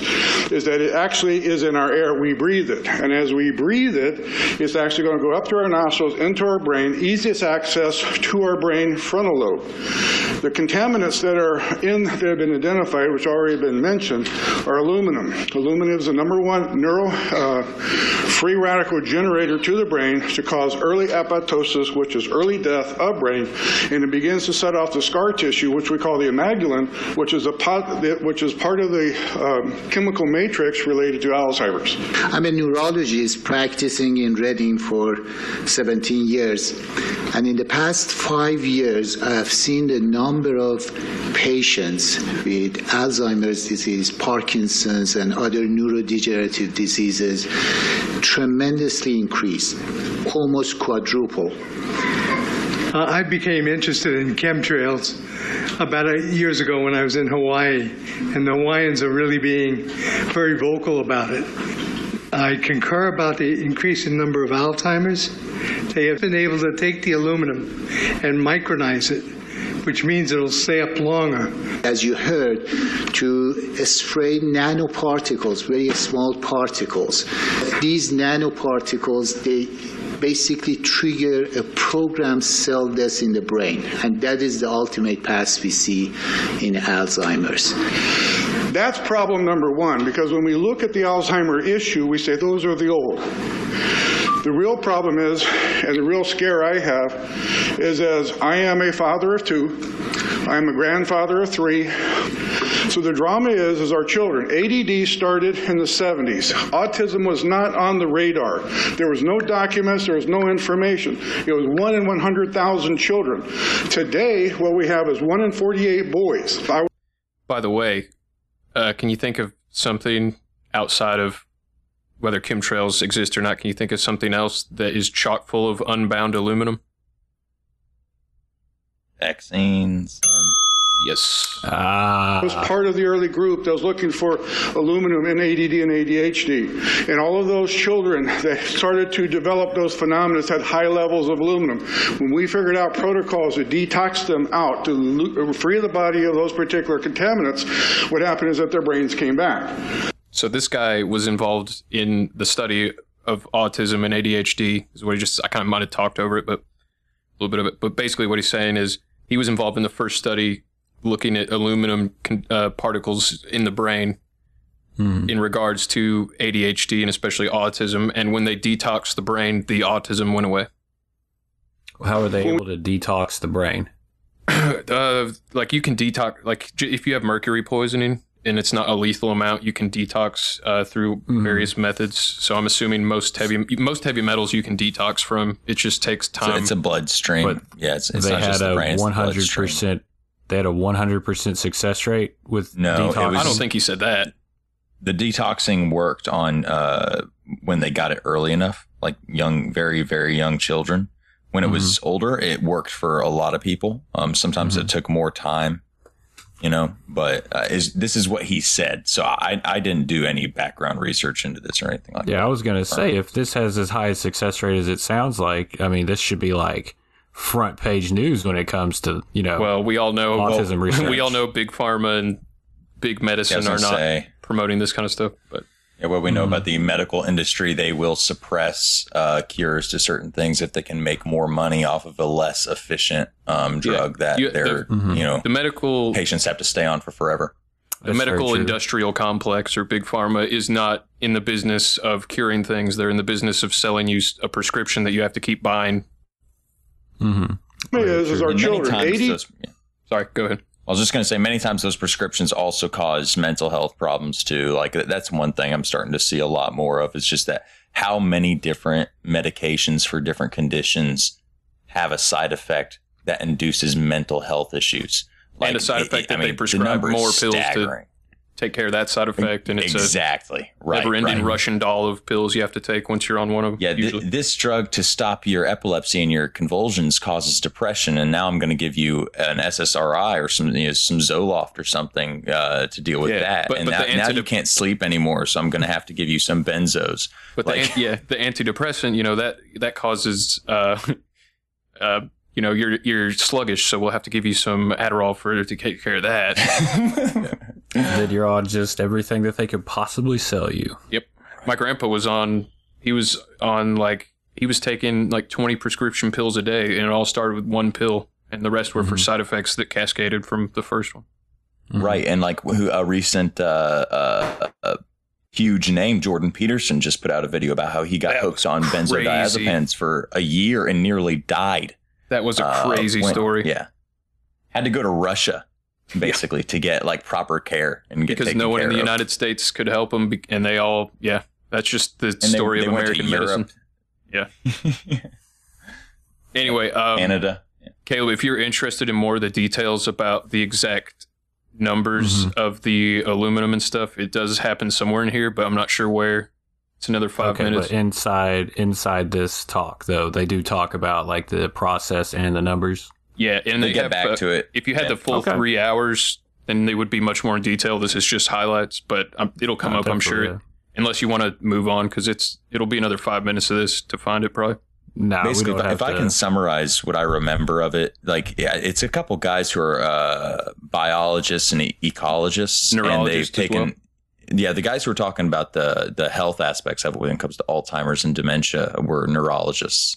Um, but when it comes to when they were talking about the cause of it, It was ecologists and biologists. Yeah, wildlife um, biologist was one of them. He was exactly. He was talking about. Yeah, they were taking samples of of so- soil samples, water samples, like a, a stream samples, that kind of thing, and analyzing it over the course of many years, comparing the the uh, results to you know archive past results and the increase of unbound aluminum in the um, uh, soil and in the water was like, I mean, insane. It said it went from like one to I think 15 particles or particulate, something like that, to a hundred over like two years, then to Mm-hmm. like a thousand over three years, then like um uh, it got up to 10,000. I think the most recent, or the one that they, most recent 13,100 video. is 2014's number. Right, 2014, exactly. And another thing to keep in mind here is um, what are the chances that the crazy crackpot, quote unquote, conspiracy theorists who have been screaming about chemtrails for decades saying they're spraying aluminum in the air, and that was always poo pooed as complete nonsense, even though it was, you know, former military lieutenants even talking about they know about the programs sometimes, but that was all poo pooed as nonsense. They're not spraying aluminum in the air. That's crazy. That's crazy. And then, you know, 15 years later, all these environmentalists come out, the UN comes out, George Soros is coming out, and other people saying, well, yeah, we actually need to spray aluminum in the air, specifically micronized aluminum, to combat global warming and reflect the sun's rays. Is that a coincidence that the exact compound that conspiracy theorists for decades said was being sprayed is now the exact same thing we need to do to combat global warming? Or are they trying to normalize something that was considered fringe? It's I don't know. No, I mean this is no. This is exactly how. I mean, if there is uh, all the stuff we talk about when it comes to conspiracy theories, you know, it's all being controlled and implemented by a cabal, um, maybe or different cabals, you know, um, within the government, and it seems like with every single one, you have a pattern of thought control. Like the only like the only way it all works with all this information coming out is if they have control of the news and they're able to brand anyone who circulates these ideas as a conspiracy theorist, a nut job, a crazy, uh, right, all those different things. Like, and that's that's true throughout like the past eighty years. It seems like. Well, the COVID's I mean, a great example of that, where Nobel Peace winning scientists, statisticians that are like always for decades have been well respected, top of their class. Now, when they talk, say the wrong thing about COVID, they get banned. They're they're crackpots. Right. So- and that's just step one, like of the thought control. Like first you call them crazy and then you implement a religion surrounding like, um, the, the ideas you want in society that like that's what's going on with climate change. Like what you were saying, George Soros and all these people coming out and saying we need SAIs now. It's and they'll use it and they'll they'll, they'll be self righteous about it and basically say, hey, well you're you don't want to help the climate if you don't support these ideas without even getting into the details and, and uh, debating them. You know, it's it's like there's this multi-step plan for thought control um, surrounding a lot of these these ideas. Can you guys guess who the number one funder of SAI research is? George Soros. Nope. Yeah, close. George Soros. No, it's close. Hmm. Who is it? Bill Gates. Oh. Vaccines and SAI boy. Do you know who else uh, funded it? Not to nearly the extent that Bill Gates did. SAIs. Jeffrey Epstein. Ooh. Really? Okay. Well, wow. He was involved in the whole Harvard uh, studies about it. He's funded vaccine research and nanotechnology research at Harvard as well. Epstein did. So yeah, these people that are pushing this stuff are not your friends. Population control, man. Yeah. Um, but my theory basically is like if I have to like because originally I thought like yeah chemtrails, um, the reason they're spray, spraying aluminum and barium this shit in the sky is probably population control just to hurt people's health long term. But the more I've looked into HAARP, I would say it seems like it's to enhance communications and surveillance rapidly and globally to help them their signals be way more live time and not have any latency because it's the signals are traveling way faster if you have all that aluminum nanoparticles in there. So it's almost Man. like it, you don't even have to, it doesn't even have to be to hurt people. It's just indirectly that's going to happen. It's communications and is- surveillance. That is absolutely true, but that's just one of the things. Can I actually run down this list of uh, things that HAARP is involved in? Yeah. Real quick. Um, like the original stated purpose was obviously just like analysis and whatnot, frequency manipulation, research only. But the capabilities and applications based that scientists have said, like HAARP is uh, able to do based off what they've seen, is power beaming to Earth, like Tesla style wireless power transfer utilizing gases in ionosphere, power beaming to orbital satellites and space stations, which th- all this aluminum stuff in the atmosphere is going to help with that. Like you're going to be able to transfer larger amounts of power from like one station to another station um, by having that in the atmosphere. You got sunlight reflection, charged particle acceleration, like a beam weapon, uh, over horizon radar, um, long distance communications, extremely low frequency uh, or very low frequency communications, ELF, VLF, atmos- atmospheric heating. Um, they've gotten to the point where they can do one watt per cc or cubic centimeter of air, um, uh, like that amount of uh, power power over a small area. It used to be a millionth of a watt before I think like 1980. That's what we were capable of doing. Now, uh, now we're capable of doing one watt per cc. Um, an artificial ion, uh, ionospheric mirror used for over horizon radar. That's what that Star Wars missile defense program thing was about. They were going to have a plasma mirror in the sky. They could shoot uh, a laser at toward a missile to uh, make it go off course.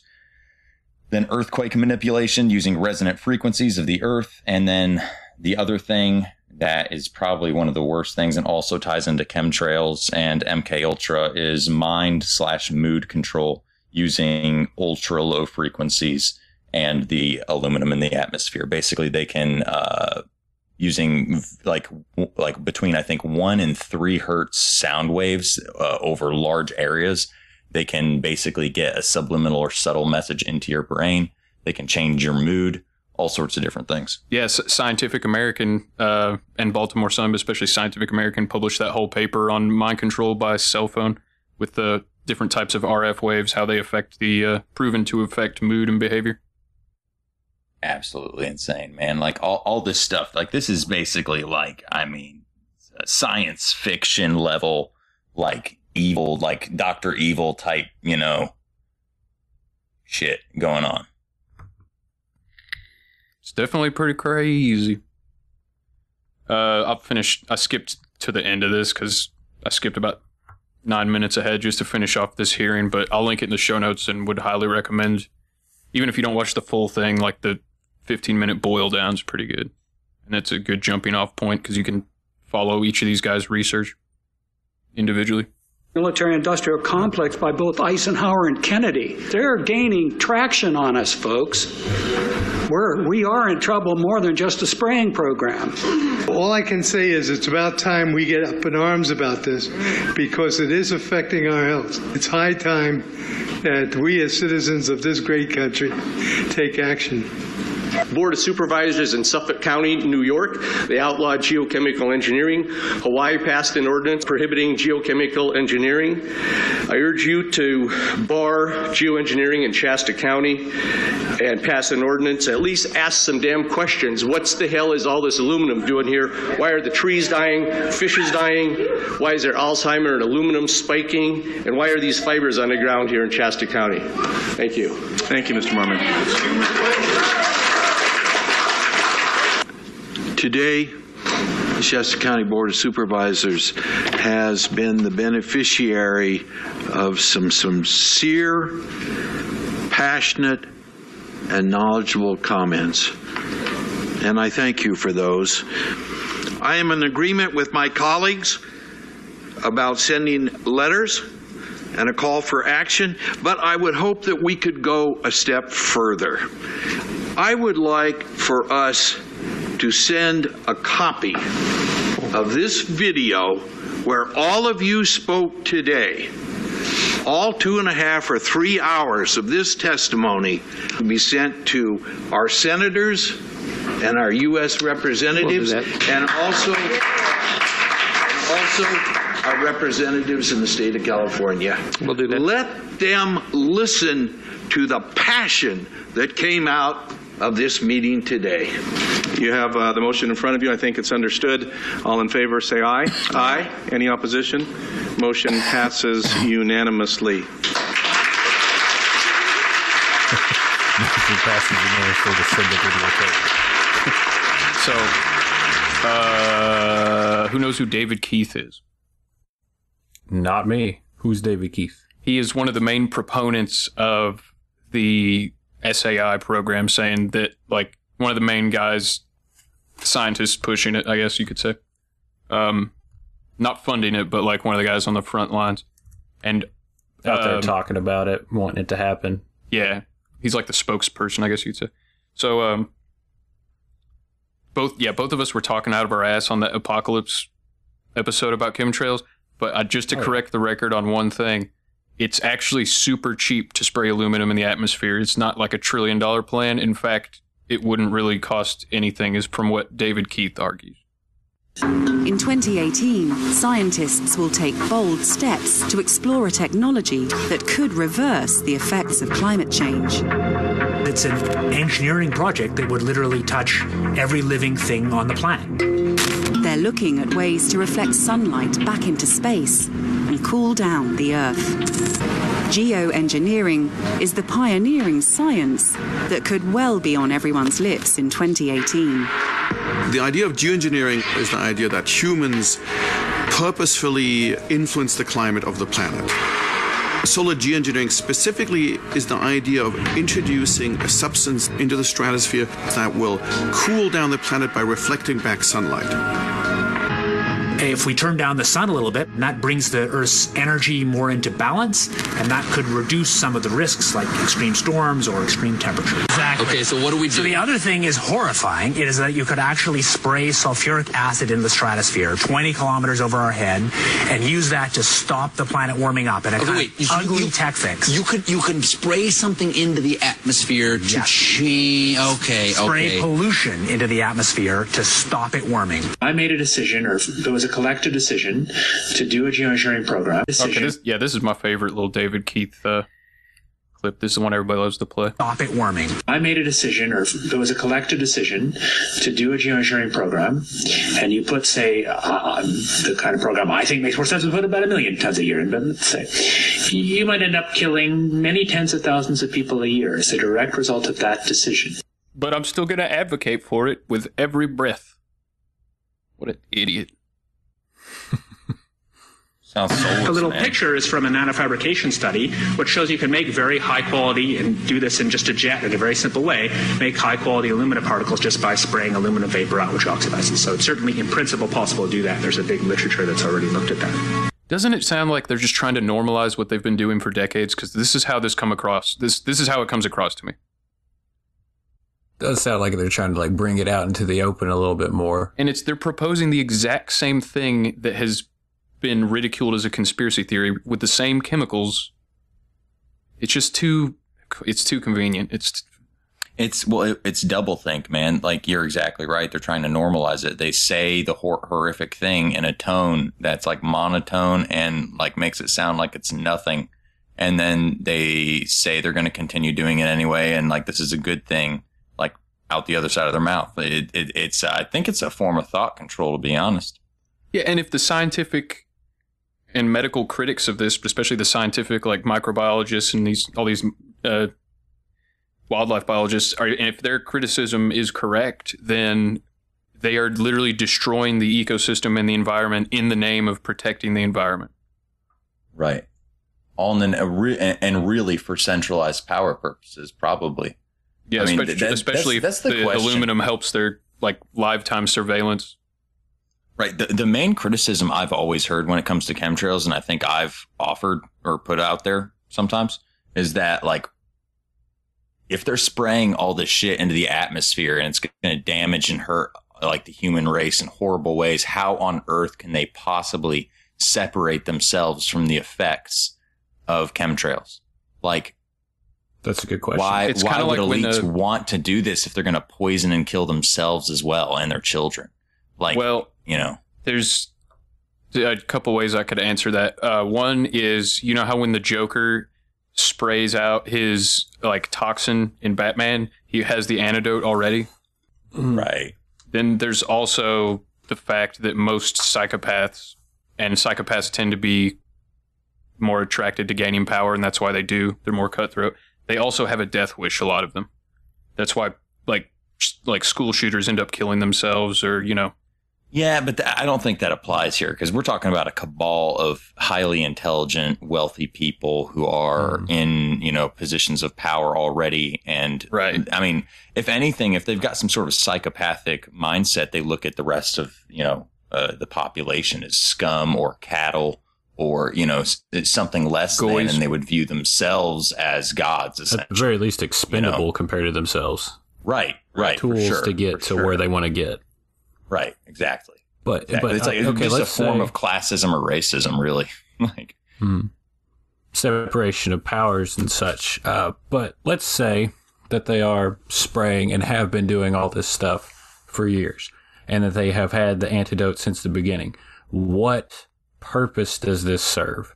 Well, that's why my new thesis is that the aluminum is what, like, aluminum in the atmosphere helps global communications be way more instantaneous because it mm-hmm. allows the radio freq like signals to travel way faster than they would in a natural environment. Mm-hmm. Okay, it- it's a conductor. so the the It's- the purpose it's of it then isn't necessarily man. nefarious. Well, it's like a super high tech. inherently It's pretty. nefarious. It's like a super high tech Swiss Army knife. Like I mean, like it, they can do a lot of shit with it. Not only Mm-hmm. can it transfer signals faster, but it can also intercept signals. So, say there's another country that's shooting a signal to to another country, like through your little ionized, you know, aluminum field or whatever the fuck. You're going to be able Mm-hmm. to actually intercept their message without them knowing. Like they- they've got like shit tons of purposes for this stuff without it just being poisoning people. But- you know. But on that same note, if like okay, let's say that there's a country that has figured out how to do this, you have to assume because it's just, um, I guess like the the logical uh, reasoning you would have to do is that the other people, the other countries can do this as well. Right. Like, Yeah, well, it seems figure out the it seems like uh, since it's happening worldwide, and people, if if it for the sake of argument, chemtrails, if they're happening, they're happening worldwide. I mean, people across the planet, including people way smarter than us, have pointed out planes only used to leave contrails that quickly evaporated. Now worldwide, that's not the case. So this Hmm. and tons of pilots have come out on record and said the same thing that have been pilots for decades. Right. So the, So, the, so the, uh, airlines it would be, would it would on be this. something like the equivalent of the UN behind it. It wouldn't be a, it wouldn't be like all these different governments are behind it. Because there, It would you'll- yeah, not even not even the UN. It would be even power. deeper than that. I see, yeah, maybe, but it, it would be something equivalent of that. That's outside just one government. Um, now, because I see but could this planes every day, day, I see planes flying around that don't leave chemtrails. I see planes that Mhm, leave a trail that evaporates real quick, and then some of them leave can't leave trails that are there up there all day. Now they're No, supposedly burning the same type of fuel. planes- See, but different kinds of planes will probably require either different amounts or different kinds of fuel. So, like the bigger the plane, the more fuel it's going to pump out or Yeah, but going to that's need. that's not. I mean, And the types of fuel like I- changes I'm not and the amount of airplanes in the sky has also increased, like huge, a huge amount in the last fifty years. yeah, Right, but have, no, you, they- they- have you seen the videos? there were no planes in the sky at all. So what I'm saying is like it could be, it, um, what it could be is that the type of fuel what's burning and being left behind is the residue, and the residue that's being left behind is what's dropping the aluminum. Right. Yeah. Well, because the normally fuel wouldn't have aluminum in it, but you just heard David Keith say we can, for very cheap, put nano microparticles of aluminum into all the fuel, and it wouldn't be. That would require that would require well two big things. First of all, I'm not saying this is not to say it is or isn't happening. It just would require this. First of all, the creators of the fuel would have to be in on it. The people making the fuel, the experts inside of that field, and the owners of the company creating the fuel would have to be on it. And then, secondly, the people putting the uh, fuel into the planes that could see a difference happening would also have to be in on it. Well, they're not So all in like on it because you've got hundreds and groups of hundreds of, pilots who've come out and said that they've noticed the change, and you even had Yeah, but pilots. yeah, they don't all Noticing a have to change know. does not equivalent to something happening. or just because they notice a change doesn't mean something nefarious is happening. It just means that they have noticed that something has changed and they don't know what it is. Well, the scientists who talk about it say that the uh, the normal contrails will stay in the air. You know, depending on the atmosphere, it can reach. They can last in the air for you know a distance of you know several miles, and for and, the, and it can last for five to ten minutes. These chemtrails are lasting for you know 30, 40 minutes, like an hour, s- stuff like that. Yeah, it's And, uh, 45 seconds to a minute is a contrail typically. Is it dependent with so many moving parts. Yes, it is, and and with so many moving parts in the uh, uh, you know avian industry, basically, like you don't have to have that many people involved in it. Like you can you could have basically a few people involved in it at the point of production for ga- the gasoline, and then sent out from there, and And the people ha- in never have anyone know. Uh, Yeah, and the know, people like- in gasoline production might they're it's compartmentalized like anything else. They might think it's just normal. That's just what they do. They've been told to do that. They might think it's a good thing. They might not even know they're putting aluminum in it. I mean, you know, it's and it, this is we're getting into speculation city here, but um, the there's definitely um, most most of the evidence is definitely physical evidence. I mean, you can look outside yourself and notice a difference between a contrail and a chemtrail pretty easily. Right. And then also, I've seen plenty of videos of planes flying, and then like the the trail will be behind it, and then in a pattern like a dot, da- like it'll be on for a minute, and then off for a minute, and on for a minute, and it'll, the plane will be flying in a line, and it'll just leave behind like little chunks.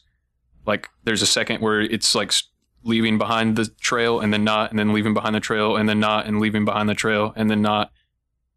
Which Mhm. you could say uh, maybe they're turning off the engine over and over, and that's still a contrail, but I'm not Or- buying that. Or accelerating and not accelerating. I mean, Right. maybe I can't conc- I can't conclusively prove any of this, but I I think it's more reasonable to look at something and say, "Hey, I see this happening. I can't Mm-hmm. prove how it happens, but that doesn't mean it's not happening." Like if the evidence is is that th- there's way more aluminum, par- you know, nanoparticles in the soil, in the in the waters, you know, everywhere, then Mm-hmm. I mean, it is increasing. You know, we don't know exactly how, but like I don't know. I feel I, f- I feel better saying I'm open, and this and and I, this definitely needs way more investigation. Than Oh, to definitely. say, if it's you know, something that's affecting the soil and the water that much, it definitely needs more investigation. I would think that a more likely, I guess, um, as or idea that could be or thing that could be happening is, uh, eh. You, Oh, you're well. thinking of an Occam's razor. Well, I'm just thinking like something like I mean, yes, it could be the idea that the planes are all that's doing this. I mean, it could be a part of it, but it seems more like the fact that the world has become more industrialized and more things are being pumped out, more chemicals are being pumped out in general would lead to more contamination in the soil and the water overall, not just with aluminum, but with everything. Right, They would pump yeah. out all There's kinds of stuff because they're constantly 100% of the time going, pumping it out, going, going, going, because it's just become more industrialized. So I think that would be a bigger thing rather than a, because it- wouldn't that be a more efficient way to do it anyways? If you wanted to pump something out into the sky, wouldn't you hide it inside of an industrialized area and pump it out that's like kinda that? what- Well, I think you that's wouldn't kinda what they're you, saying. You wouldn't. It wouldn't rise high enough in the atmosphere as a high, high altitude flying plane would if you're trying to use it for the communications ionosphere, yeah. or trying to if use you wanted it to for- hang in the air, is yeah, what you're saying. and they want it to hang in the air for their intended purpose if they're going But through then with why this is it hitting the ground if out the it's- sun. then why is it hitting the ground if it's hanging in the air? Well, it's not going to hang in the air forever. That's why they have to keep spraying it. Even the David Keith that's proposing this is saying we're going to have to keep continuously spraying. It's No matter that's what that's why they make the nanoparticles like he like Keith is talking about. Who wants the SAIs? Mm-hmm. He wants them to be nanoparticles of aluminum, so they'll hang in the air for longer. Oh, I'm still not heard buying it. I that. still Another- think it's an incredibly inefficient way to do what they're talking about doing, and like to be able to do it secretly seems even more so inefficient and But so the thing is, like people, tedious. That's, kind of well. Let me let, let me put it this way: the the the, the unlikely aspect of it, I'll, I'll give you that, Caleb, is probably the aspects of it affecting mind control or mood control or any of that kind of shit on the general population. But it's definitely not far fetched to say that the government was spraying aluminum t- into the ionosphere for like HAARP. It's not like the government doesn't have planes. Like they, they can totally do it secretively without, you know, any anyone in the, you know, public sector knowing. The pilots don't even have to know. Um, Right, right, right. You know, even even jet, and that's talking about even Air Force pilots. Like they don't have, even Air Force pilots wouldn't have to know. They can load it up into that plane and say, "Hey, fly from here to here at this altitude," and the dude's like, Mm-hmm. "Okay." But there's still people that have to build and develop what they're spraying, and that takes a whole crew of people. And th- there's a certain level of this to where it would have to be known, because it would be so difficult to keep it to keep all of it under wraps that at some point you would just have to admit what you're doing. Maybe you could lie about the reason why you're doing it, but you would have to admit what you're doing because it would be taking so many human resources in order to get it done, plus natural resources in order to build all of the things. Like, hey, why are you stockpiling tons of aluminum? And why are you also shipping it to a fuel center for planes, like a jet, wherever the jet fuel's manufactured? I you take know, at some point. point, somebody's gonna somebody's I w- gonna be like, "Hey, I will- whoa, I what's will going say- on?" Yeah, I will say this though. In my opinion, the least likely explanation is that um, Harvard and uh, the CIA and all these institutions trying to stop global warming just happened to pick the method with the same ingredients and the same exact tactics that conspiracy theorists have been complaining about for 20 years. Mm-hmm. I think that's seem to very be unlikely. A little more than coincidence. Yeah. Um, and another thing is, I mean, neighbors back when we used to live in Kingston, um, Fairground Court, because there was a bunch of old people around there. My grandparents, my great aunts and uncles, people that have are not in this world, don't think about conspiracy theories. Period. I've heard them all say plenty of times, like planes didn't used to leave those trails like that. All of them, everybody that's Mhm. old brings that up. Mm-hmm.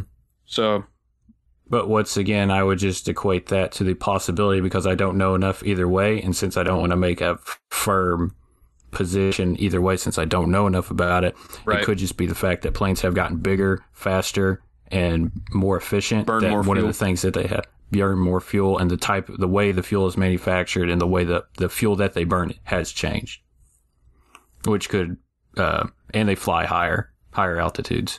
right. All I'm not I'm a- saying either thing. Yeah, I'm not. Go ahead. Sorry. I'm not 100% sold on this, but there's definitely enough there to make me have pause. Mhm. Uh, I'm gonna finish this Ke- David Keith clip because this dude's an asshole.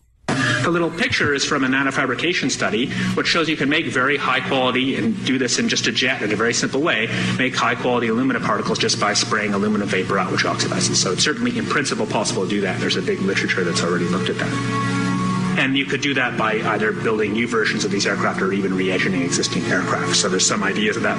So you go to an engineering firm and you want this done. They don't say this is hard or unusual. They say, okay, yes, we could do it. Aerosol geoengineering looks like it is so cheap that the cost is basically not going to be an issue. That means that implementation decisions will be risk to risk decisions.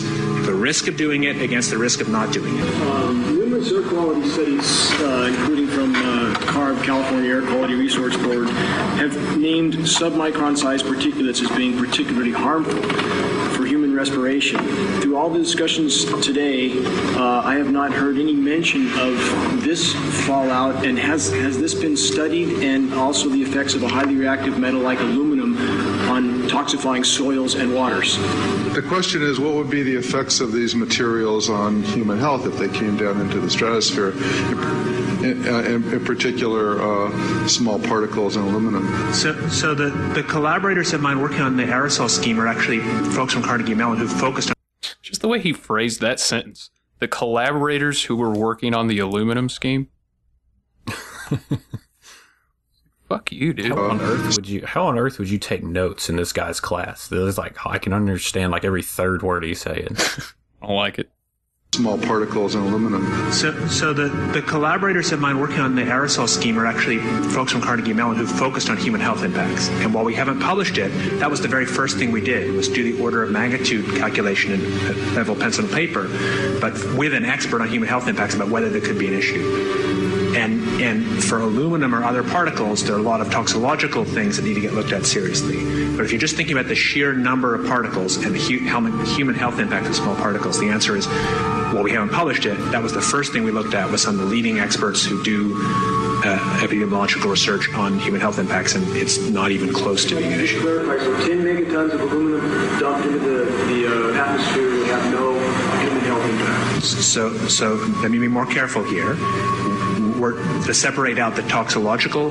So the alumina, we've only begun to research and published nothing. alumina, we've only begun to research and published nothing.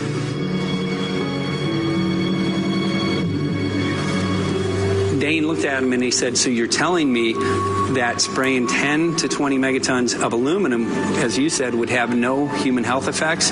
He took a deep breath and he swallowed and he said, Let me be more careful here. We haven't done anything serious on alumina, and so there could be something terrible that we'll find tomorrow we haven't looked at. And that, for me, that was the whole main point of, of what is, is going to be coming out to the public. It's, it's the damaging effects of aluminum that are being found around the world in massive amounts. Here's David Keith confronted on this very issue, and he, he looked, you know, at that point like like they just let the cat out of the bag. Mm-hmm. We haven't done anything serious on alumina, and so there could be something terrible that we'll find tomorrow we haven't looked at.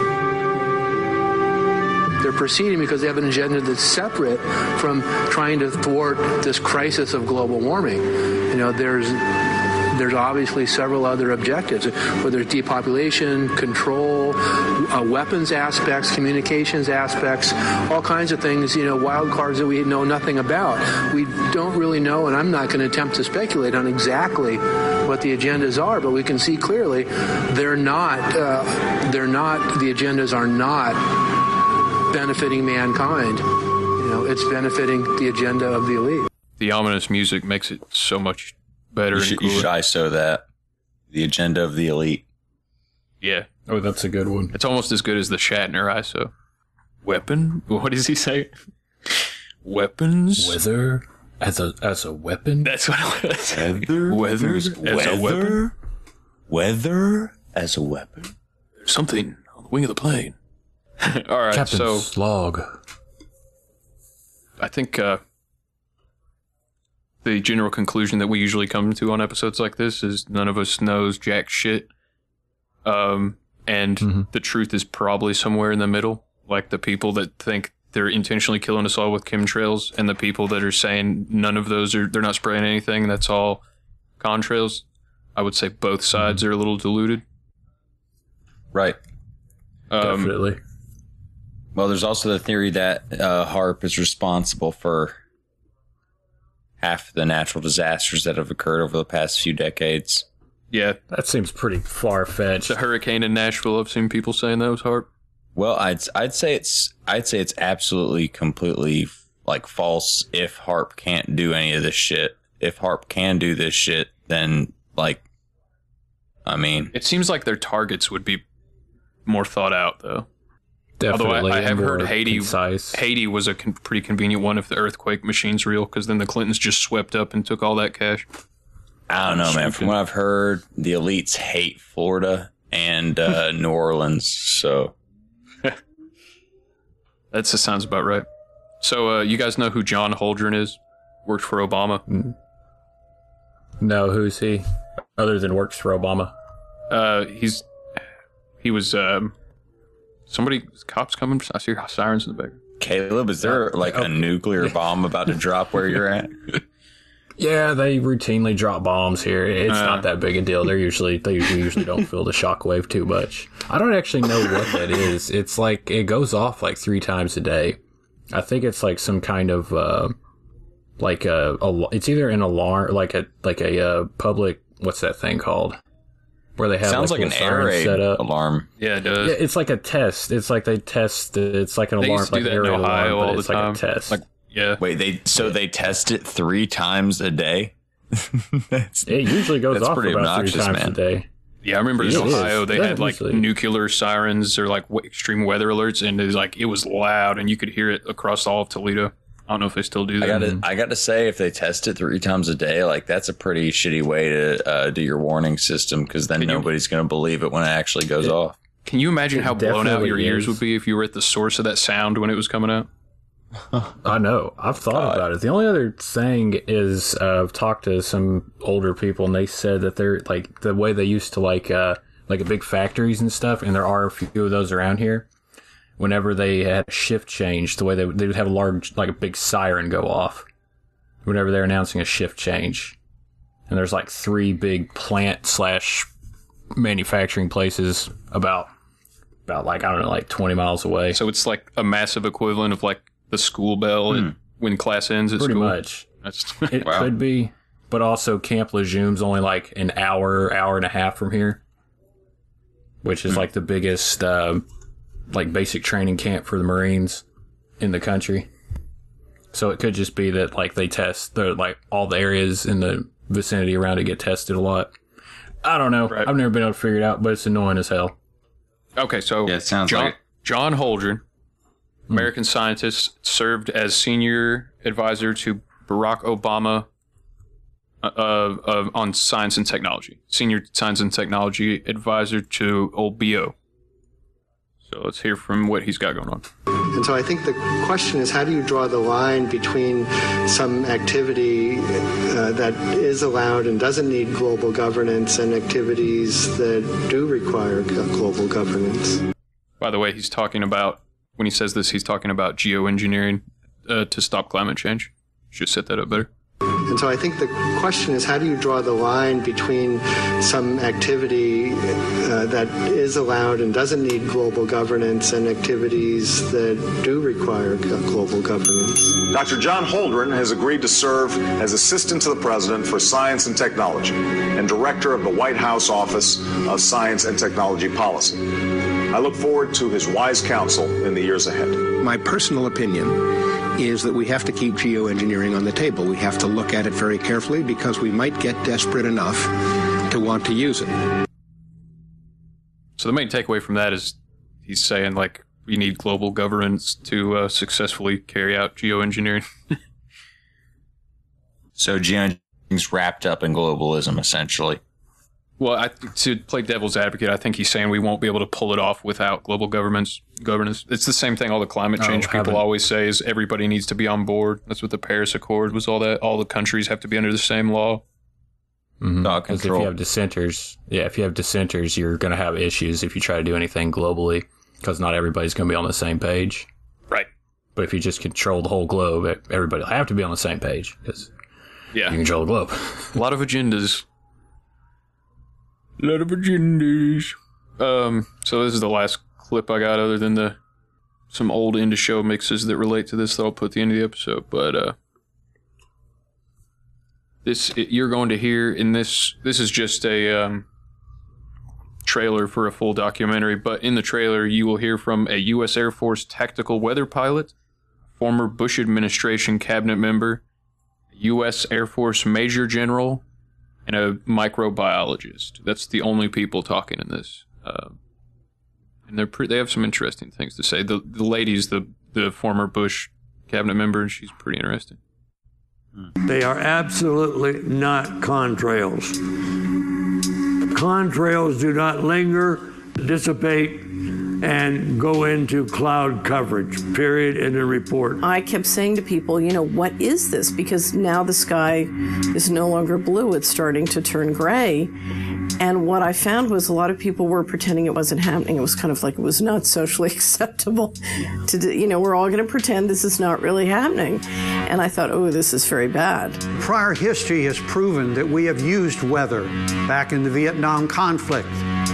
Suddenly, you don't take a weapon off the table that was able to provide good data, provided a good reason for it to be used at that time.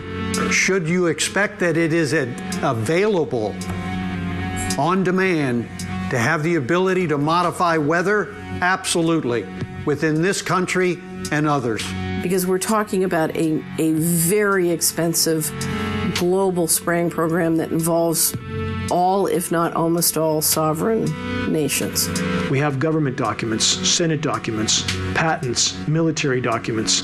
We have film footage of them turning dispersions on and off with nozzles visible. We have lab tests from all over the globe verifying that the exact elements named in climate engineering patents are showing up. We have collected samples directly from the emissions from aircrafts. We have identified particles in there and have shown nanoparticles of these um, metal oxides that are damaging to biological tissue and affect human health. Elements like aluminum, barium, strontium, polymer fibers, all of which are highly toxic, all of which are being absorbed by the entire web of life, including us. I know enough to know that we're talking about serious risk and serious risk to your health.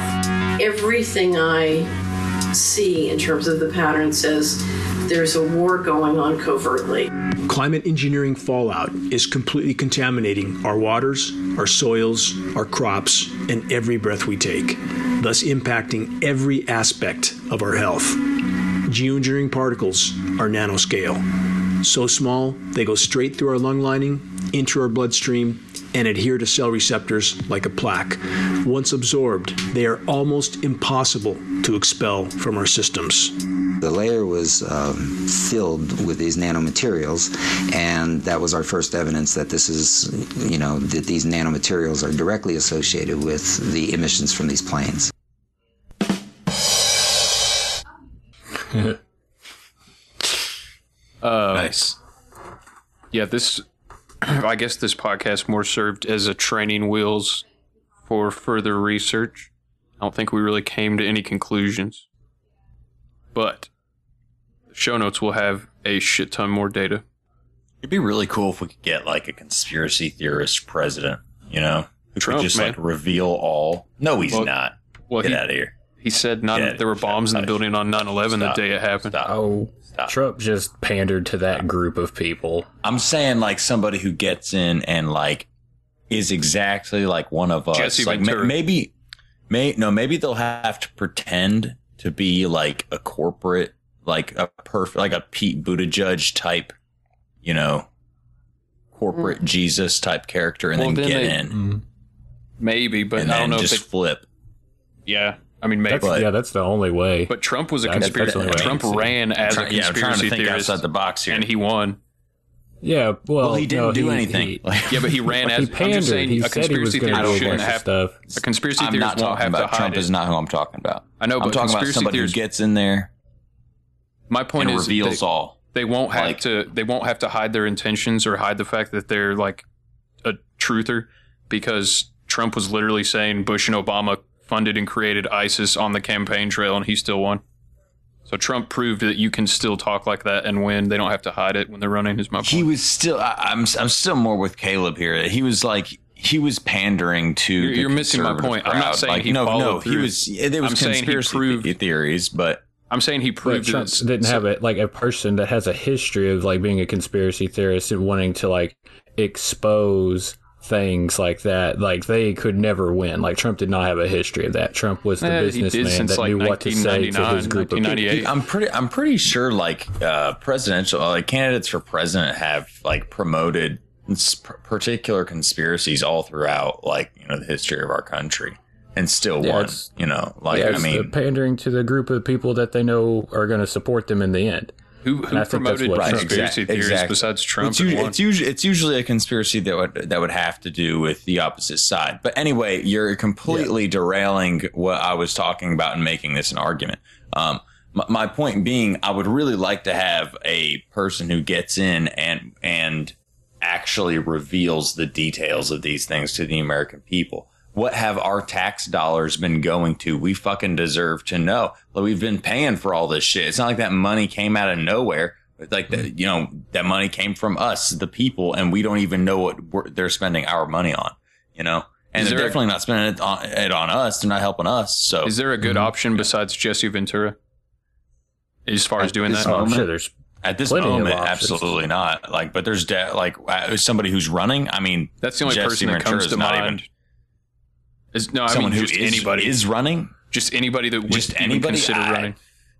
I'd have to really think about that. But Jesse Ventura is not like my like perfect candidate for president. But as far as cons- like, as far, I mean, that dude is into every conspiracy theory, and you'd know for a fact he'd just like tell everything as soon as he got in. And that's exactly why he would never be able to get in. because he's too out in the open and too open with his intentions. He'd have to like if someone really wanted to get in and do something like that, they would have to like what Noah was saying. They'd have to play the corporate side of it. They'd have to play like, oh, I'm just gonna, I'm just gonna keep doing what everybody else is doing and gets in. It's like, ha, now I'm gonna start revealing everything. Maybe, but it you also still have to do it leave breadcrumbs. You'd have to. Well, Well- yeah, if if if because you otherwise you're not going to get the vote of the populace if you're not acting at least like a little bit of. Um, Well, no, you just got to figure out what's popular at the time and what's going to get you enough traction to get in. I mean, that's pretty much what Trump did because he just said all this stuff and didn't do hardly any of it when it came to that aspect of things. Like the whole Exactly. drain Like, the you don't have swamp to. thing. You don't have like, to did he- necessarily like. Keep going. Oh, I was gonna say like with the drain the swamp and stuff. Like he said he was gonna go in and do all this stuff. Like he repeats like the, the Hillary, like, you would be in prison. Like the whole like send her to prison. That never happened. Like most of what he said never happened and won't happen because he can't make it happen and has no intention to anyways. sex traffickers and children rescued from sex trafficking are up over a thousand percent of any previous administration, though. So there's that. And that's Wait, great, one? No, but wait, that's well, I'm sorry. You said you mean a thousand arrests, right? You don't no, mean a thousand, a thousand percent. percent higher than it than any other administration. I thought it was over times 10. only a, only a couple thousand 10 arrests more than No, previous. no, no. It's ten times. A thousand percent is ten times more than pre- any previous administration. I'd still need to know some of the exact numbers to know whether or not that's like. I mean, they could be lying about the numbers, but that's official uh, Department of Justice numbers. It also I- has I to look I in why those numbers are up. showing. Yeah, I saw a bar graph that was showing Trump had like ten thousand arrests versus previous presidents having like you know only two or three thousand arrests in their presidencies. Yeah, and that's But great. I'm talking about I mean, children there's, rescued like- also. Mm. I don't know. That's like not something he specifically campaigned on, though. That's like, like obviously a good thing, and we need to be finding as much of those evil people as we can and getting rid of them. But that still doesn't like most of what he. What I was saying is most of what he actually said he was going to do never happened. I'm not saying good things haven't happened, Uh, but the most the of like anti-war stuff has he- been pretty decent. Did you see Dick Cheney is working with the Democrats to and Mitt Romney to block Trump pulling our troops out of Afghanistan? No, I have not. What's the reasoning behind that? Because they're warmongers. The Democrat, the establishment Democrats and establishment Republicans are both blocking Trump's removal of our troops from Afghanistan. Isn't Dick Cheney still involved with Boeing? Uh, I know he was involved with uh, Halliburton. Oh, Halliburton wasn't it? But it wasn't it Boeing as well. Probably. I'm sure he's involved in all kinds of shit. Yeah, he had a bunch of big corporate ties. Yeah, all the ones Not that just Halliburton. all the ones that profited off the Iraq War. he went from he went to the being the CEO after that of Halliburton. It's fucking hilarious. well, uh, any final thoughts on HAARP and chemtrails and how they interrelate? Well, I mean, I see the connection that's possible there, but I don't necessarily buy it because I just feel like I don't. I, I feel like there's other ways to accomplish like what we were talking about that are easier, safer. Because I mean, if you're doing something like that, you're essentially poisoning the whole globe. And at a certain point, even if you have, let's say, a cure for the poison, you've poisoned the whole globe. And eventually that cure is going to stop working. And you're just going to screw everything up. And then what was the point of doing all this stuff in the first place? So I'm definitely on the fence about it. Caleb, everything you said is bullshit. There's tons of aluminum in the air, and I uh, plan on uh, stopping breathing as a uh, antidote. As a countermeasure. Yes. The globalists will never get me. They're they're not going to get me. uh, Uh, well, man, I'm with you. I think we uh, I think we did a decent dive into this, and as I said, show notes, way more materials. And if you guys have anything you want to add to the show notes, Noah or Caleb, send it to me. I'll put it in there, and I'll leave you with uh, the words of former CIA head John Brennan. Peace. Peace. Bye. Bye. See you. Bye now. Goodbye. Another example is the array of technologies that potentially could help reverse the warming effects of global climate change. One that has gained my personal attention is stratospheric aerosol injection, or SAI, a method of seeding the stratosphere with particles that can help reflect the sun's heat. It ain't no joke, the whole world will go up in smoke if we don't the skies with aluminum and to save the and stop global floods and fires. But remember, chemtrails or conspiracies made by lie. This is the only way earth from the rays of the sun, so the skies we spray. Every nation needs taxation of their carbon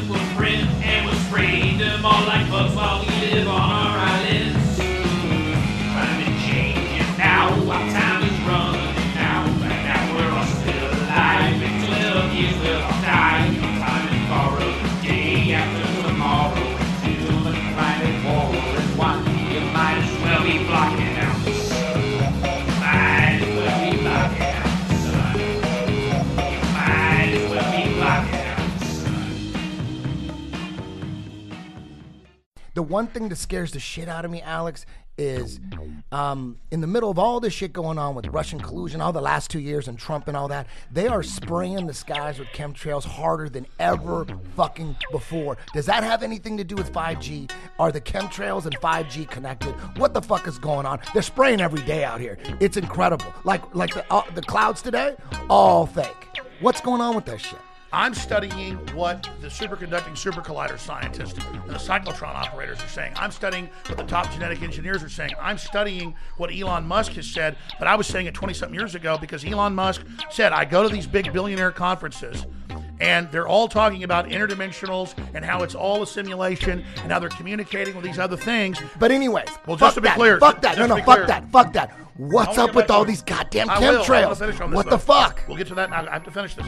And so I just want it to not be chemtrailed and have them trying to, you know, give my kids fluoride. They're because it's it's the same on Google. Does it have anything to do with 5G? Absolutely. What's 5G How does 5G and chemtrails, how do they- okay, how what do they HAARP? connect? Okay, so let's go over it.